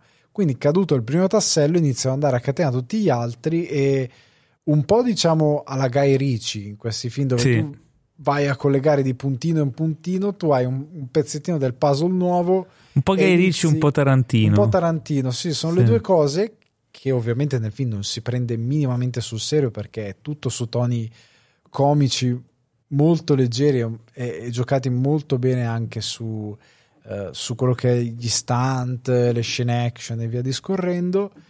Ehm, E tutto gira attorno anche non solo allo sfortunatissimo Brad Pitt, che di solito ha questa parlata del, lui è dell'Oklahoma, mi pare, quindi del sud degli Stati Uniti, questa- questo Sì. accento molto forte. Invece Che ricorda un po' Dublino. che ricorda un po' Dublin, Dublin, Dublin. Eh, no, in verità del sud degli Stati Uniti, un po' più verso il Texas. Lui in verità qua ha una parlata molto. Tu l'hai visto in originale, Sì. penso. È molto più dolce. Non è Sì, sì. così. Non è così peso perché il suo personaggio ha il cappellino da pescatore, gli occhialini da Woody Allen. A un certo punto perde gli È un po' un occhiali. cazzone. Sì, deve guardare una foto e inizia a strizzare gli occhi ed allontanare la foto. È, un personaggio un po' così, un, po' scemotto, un po' uno sbadatone, però comunque è letale perché se deve Sì. ammazzare, ammazza. E... Posso dire che il migliore in campo è Bad Bunny? No, Bad Bunny, no, dai, È fa essere Bad Bad Bunny. Bunny, è bellissimo. Wolf. È bellissimo Bad Bunny. No, Questo no, lancio di adesso- Bad Bunny nel mondo del cinema io lo sto a me sono adorando. piaciuti da Dio Aaron Taylor Johnson e Brian Tyree sì, Henry sì, che fanno sì. questi due fratelli inglesi eh, Tangerine e Lemon Sì. E la cosa bella è che anche qui la cosa di dare ai killer eh, i nomi un po' buffi e loro non la prendono, cioè la prima cosa che fanno è che litigano sul fatto che hanno questi soprannomi del cavolo ed è bellissima questa cosa, e ritorna durante tutto il film eh, questa situazione, come ritornano tante cose ed è divertente anche perché poi c'è tutto il film tu dici ma chi cacchio è questa morte bianca perché ti presentano questo Questo grande villain, assassino sì. questo villain Questo dalla. Yakuza che ha ammazzato mezza Yakuza per diventare il boss morte bianca morte tu fai tutto il tempo a dire ma chi cacchio è e tutto conduce a questa cosa il È film tutto un mistero. divertentissimo e per una volta la cosa a me che, la- che è piaciuta è che la commedia come abbiamo visto nel freschissimo Thor Love and Thunder non sono siparietti e poi attorno ci hanno costruito una trama è una trama scritta e pensata le cui situazioni un po' come negli action alla Jackie Chan ti portano a ridere ti portano a situazioni assurde Ma E quindi insomma funziona. è uguale a The Grey Man. uguale la stessa, la stessa qualità la stessa No, qua È molto sopra le righe Grey questo Man è molto sopra le righe, è scritto meglio perché la trama quantomeno è nella sua semplicità però è super divertente ed ha questa cosa del karma perché ogni cosa è azione e reazione, quindi ogni cosa che fanno i personaggi porta a determinate conseguenze ed è super divertente. A me poi ha fatto molto piacere vedere Joy King eh, lavorare con questo cast super ganzo perché è un'attrice molto bravina. Secondo me funziona tanto. Molto bravina. Molto bravina, ma a me piace. Posso dire invece una cosa che mi ha fatto storcere il naso? Anche a me ce n'è una, però Vediamo se è la stessa. dillo. Siamo in Giappone, in un Sì. treno giapponese e ci sono due giapponesi, il bigliettaio e la hostess. E non si vedono giapponesi. No, all'inizio ce ne sono. Sì, due sparsi in qua e là, ma c'è tipo fin- è fintamente Però- giapponese. però poi- Ma prendi le due comparse giapponesi. Eh, lo so, però poi ti giustificano sta cosa. Che a un certo Mm, punto, ma dopo, no. dopo le prime due o tre fermate, il treno si svuota. Sì, ok, però. E quindi hanno risolto così questo problema. Vabbè, però. In Giappone so, non si è poteva finto, andare finto. No, lo so. Prendi due giapponesi americani, li infili lì, anche dei cinesi, li metti Eh. li sfocati dietro, sembrano giapponesi. Quella cosa lì è un po' strana. No, e poi c'è vabbè, il film eh, che va. Secondo me va accettato che il film è sopra le righe e va sempre più sopra le righe man mano che va avanti. E quello secondo me è divertente. Cioè, se, se uno lo abbraccia è divertente. Se uno non si sintonizza bene sul film, magari gli può dare fastidio. Però a me ha divertito. Sì, perché capisci che il film non si prende sul serio. Cioè, apre, nonostante abbia una parte drammatica di vendetta, eccetera, eccetera, che è quella con Andrew Koji e, e Sanada, Hiro- Hiroyuki Sanada, che è quella un po' più giappo drammatica, di un certo Sì. tipo di onore, che... però il film in generale è molto leggero, cioè si apre con Stayin' Alive in giapponese. Cioè, No, quindi non vabbè, puoi- fantastico. Non puoi prenderlo sul serio. Già dall'inizio capisci che il film ha dei toni leggeri. Come ha dei toni leggeri il fatto che nelle backstory, a un certo punto la backstory di Wolf sembra tipo Desperados. È bellissimo. È bellissimo, fa, fa spaccare, è troppo, fa- è troppo fatto bene. L'unica cosa che non ho gradito è che eh, David Leitch, che è un grandissimo coordinatore di stuntman, è un grandissimo regista di cinema eh, action che lavora tantissimo con gli stunt, Atomica Bionda, John Wick in parte anche se non è accreditato, però quando ha questi grossi budget tende un po' a sottrarsi. E mm, anche in questo film non c'è mai una scena come in Atomica Bionda che dici cavolo qua che scena di impatto, di botte.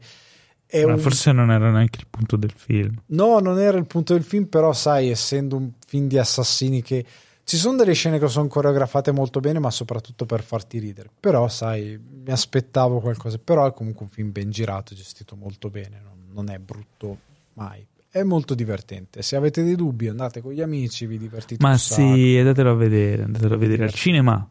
Mi avete convinto, andrò a vedermi Bullet Train, tra l'altro il cast eh, a quello che so mi sembra interessante, avete Sì. detto Bull- Brad Sì. Pitt, Sandra Bullock. Sandra Sa- Bullock. no, come Sandra Bullock? C'è anche Sandra Bullock. Dai, c'è solo la voce. Ma come San- C'è so- dai, Ma aveva smesso! No, c'è solo la voce. Dai, Non fa- c'è solo. Ma aveva smesso di Zitto, recitare!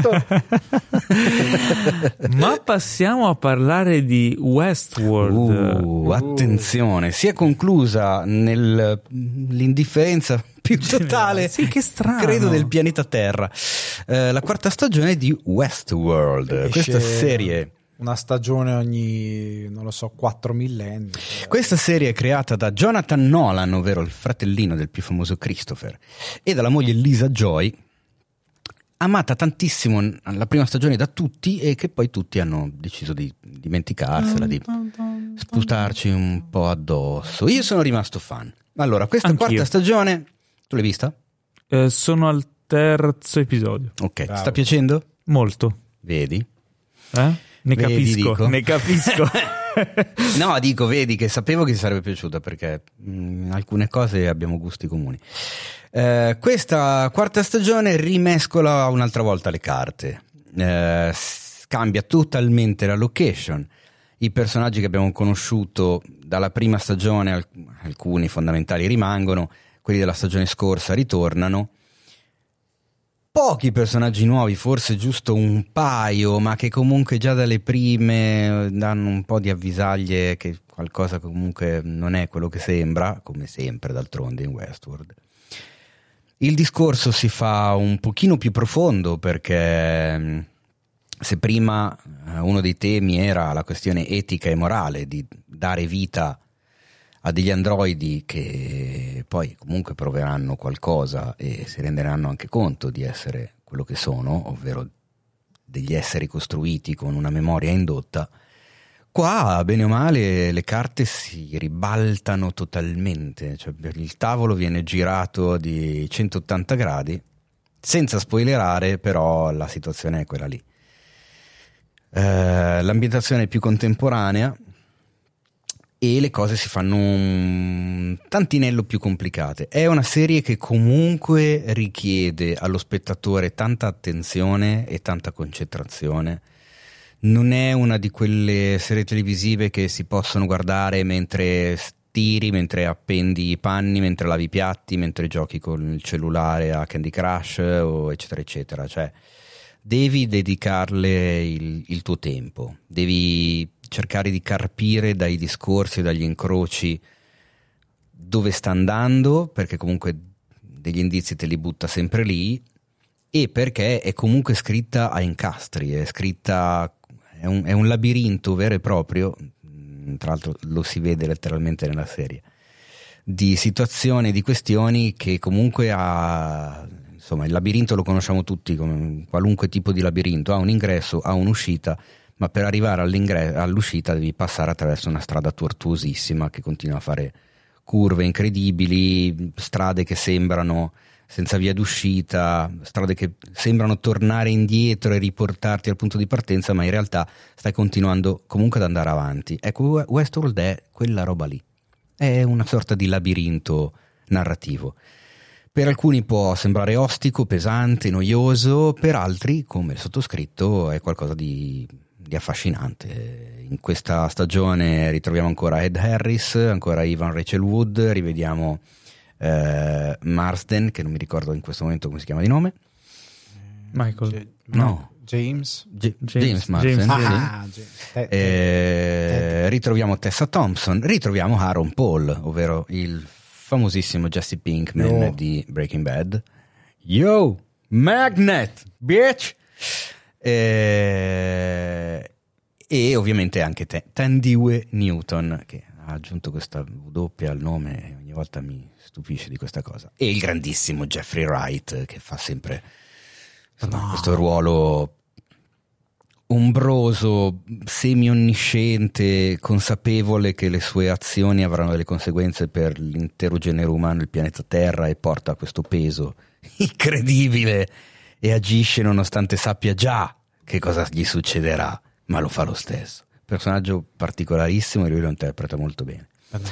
Se non avete mai visto Westworld, eh, secondo me è una serie da non sottovalutare. E Eh, comunque a, a cui secondo me voler bene perché è ambiziosa e porta in televisione qualcosa che comunque non esiste. Cioè non c'è niente di simile a Westworld. Non solo nella prima stagione, ma anche alla quarta stagione. Non mi vengono in mente serie simili, sai, tipo No, no, no. Poi gli grande algoritmi cura. di- di- delle piattaforme. Se ti è piaciuta questa, allora sicuro ti piacerà quest'altra. Non saprei a cosa associarla Westworld. È una Io, cosa io amo tantissimo la colonna sonora. Il compositore che è lo stesso di Game of Thrones è un drago assoluto. Un drago, un drago. ah, wow. Eh, E invece un'altra serie eh, nuova che eh, pare un po' aver sorpreso il pubblico. Eh, io non l'ho ancora iniziato a vedere, ce l'ho in lista, sono, sono- sono molto molto curioso, anche perché è una vita che avrei voluto leggere il fumetto, che che è considerato un capolavoro ed è sempre stato considerato inadattabile. A quanto pare invece pare che ci siano riusciti. Eh, sto parlando di The Sandman su Netflix. Candy Color Crown. E Teo, tu hai hai avuto mai contatto con il fumetto? Col fumetto no, ma ti dissi che io avevo ascoltato l'audiolibro. Ah, che ok. però non copriva tutti i libri della serie. Perché non so se conosci bene o male la storia editoriale di The Sandman, perché poi io No. me la- me la sono andata a studiare. non so niente. E praticamente Neil Gaiman aveva scritto questa cosa in un'epoca in cui non è che ci fossero così tanti fumetti per adulti, cioè era una roba un po' strana. Infatti aprirono, se non erro, una costola della casa editrice apposta per, eh, per pubblicare questo genere di storie perché erano una novità. E lui si presentò con una storia autoconclusiva. Solo che poi gli diedero altra fiducia e gli dissero: Guarda, figata, è andata bene, scrivi, vai, continua. E lui disse: Ma in realtà hm, era finito. Vabbè, mi invento altro ambientato più o meno in quel mondo. E quindi è cominciato a, a mettere questi pezzi uno sull'altro, inventando altri episodi presi da quel mondo, infilandoci alcuni dei personaggi, ripescandone altri, facendo una, una roba molto strana, è anche affascinante come storia.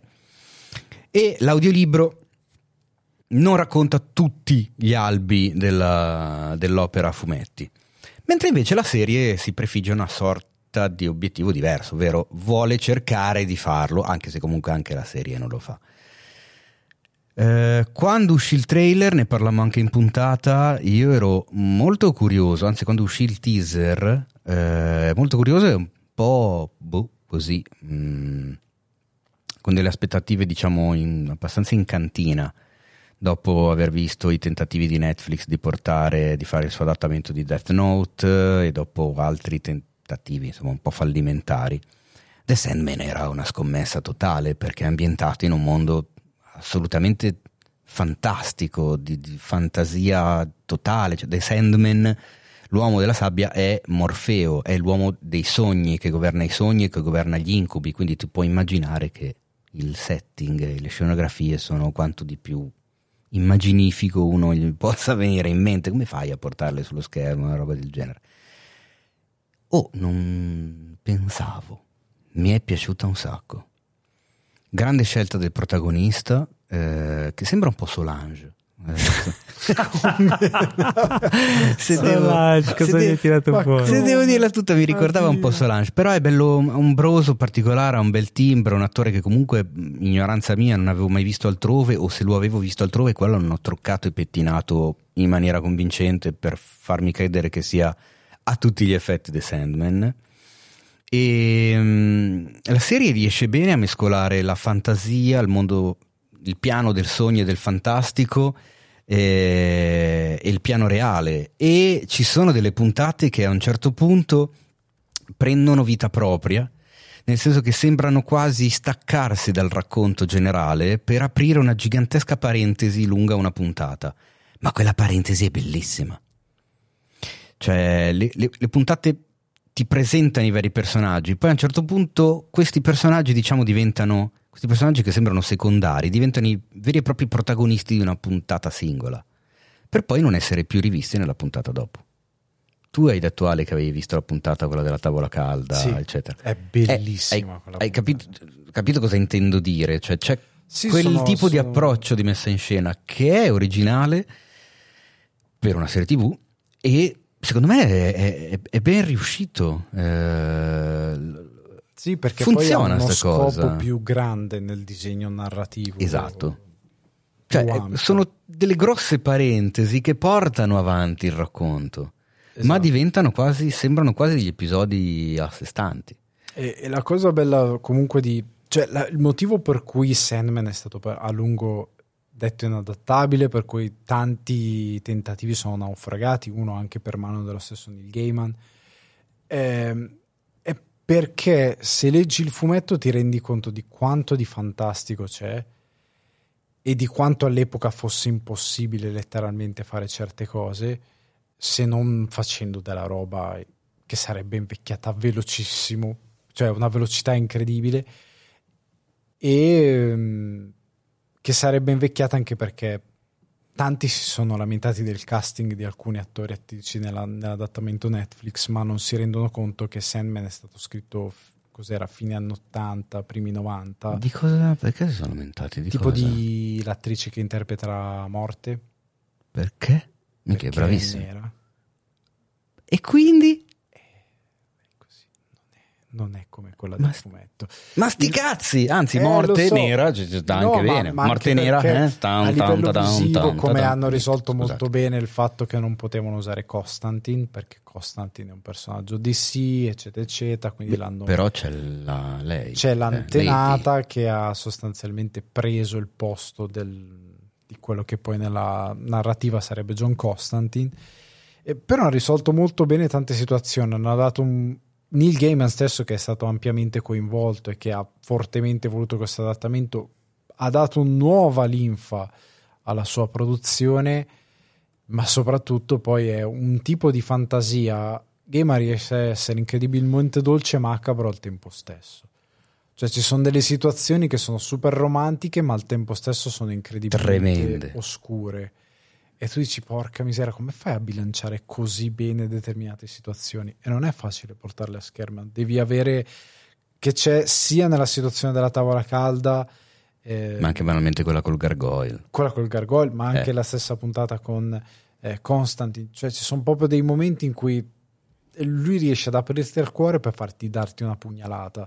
O magari pugnalarti e poi a un certo punto aprire le, le tue speranze, come fa nella puntata della tavola calda. E non ci credeva nessuno in questo adattamento perché conosciamo Netflix e cosa fa a volte con gli adattamenti. Però in questa cosa secondo me ha lavorato molto bene. Cioè sarà stato che Gaiman gli ha messo tutto quello che aveva, piuttosto avrebbe dato fuoco a Netflix, piuttosto che fare una cosa fatta male, come ha fatto in passato. Però secondo me anche chi non sa niente di Gaiman, chi non sa niente di- del fumetto, secondo me se si guarda l'adattamento si fa comunque un gran favore perché si vede un'opera che così non c'è altrove. Cioè in, in questa maniera un racconto così fantasioso, così eh, interessante il modo in cui lui personifica queste, diciamo, divinità, per modo di dire, è davvero molto interessante. Poi è veramente, è veramente affascinante anche a livello, solo a livello visivo. È, è piena di, di belle cose, cioè è una di quelle serie che comunque ti fa viaggiare con la fantasia e boh, forse mancavano quelle cose. Questo è veramente l'anno, un po' l'anno della rivincita del fantasy. Sì, Beh, ce l'avevo in lista e la recupererò Guardalo, al più presto. prego. Tra l'altro, prima puntata Guarda. con un grandissimo Charles Dance. Mm. Sì. In un personaggio fondamentale. Va bene, quindi questo era The Sandman che trovate su Netflix ed è giunto il momento di darvi appuntamento alla prossima No! settimana. Eh già, La eh già. settimana adesso. Ma prima fatevi un favore, iscrivetevi e parlate del podcast ai vostri amici, continuate a diffondere Cinefax, aiutateci a far conoscere anche il nostro sito, i profili vari sui social a tutti i cinefili in giro per l'universo e non dimenticate anche di supportarci grazie al sito gliamicidicinefax.it. Quindi seguite cinefax.it su Instagram, Facebook, Telegram, Twitch, Twitter, Wayful, TikTok e se volete farvi del male potete seguire anche me, at Paolo Cellammare, Eh, potete seguire anche Alessandro. Alessandro underscore Dio Guardi. Wow. Wow. E anche il profilo privato di Teo, quello il dove pubblica Teino, dove però ormai non foto sono più... nudo. No, di solito pubblico le foto delle vacanze, ma ormai le vacanze sono finite, quindi trovate le ci vacanze Pubblica le foto di Tom appena finite. Però potete anche seguire il Gabbiano Sofia. Il Gabbiano Sofia, ah, at il Gabbiano Sofia. nuovo- Il mio nuovo personaggio preferito, il Gabbiano Sofia. Dov'è che era quella Quindi in, at- estiva dove in attesa del prossimo, della prossima puntata, un saluto da Teo e Sufian. Ciao! Ah, Dove? Cefalo. Un saluto da Alessandro De Rosa. Chi? No, chi è? Alessandro Dio Guardi. Perché Alessandro De Rosa? Ciao Ale, salutare, ci ciao, stai ascoltando. Ha scritto le musiche della sigla perché non lo devo salutare. lo Paolo è tardi, avevamo detto che avremmo fatto più presto queste nuove puntate, vabbè che è la prima. Siamo tornati raga, siamo tornati e non ce ne andremo facilmente. Un saluto al nostro robot. Ciao, ciao a tutti, sono felice di essere qui con il mio sportellino nuovo. Devi morire. No, perché? tratta Eh, bene? Roboteo, che No, poi ci sono gli no. ascoltatori che ti odiano e hanno è ragione. stato E ora scatenerò i miei laser su Alessandro Dio Guardi. No, fermo, buono, stai buono. Che perché non fai quello li spara davvero. Ciao a tutti ragazzi, ciao ciao ciao. E devo mettere la sigla, non ho preparato la pagina. Dov'è? Dov'è? Non trovo la sigla, non trovo la sigla. Eccola qua. Chiedo Johnny Depp.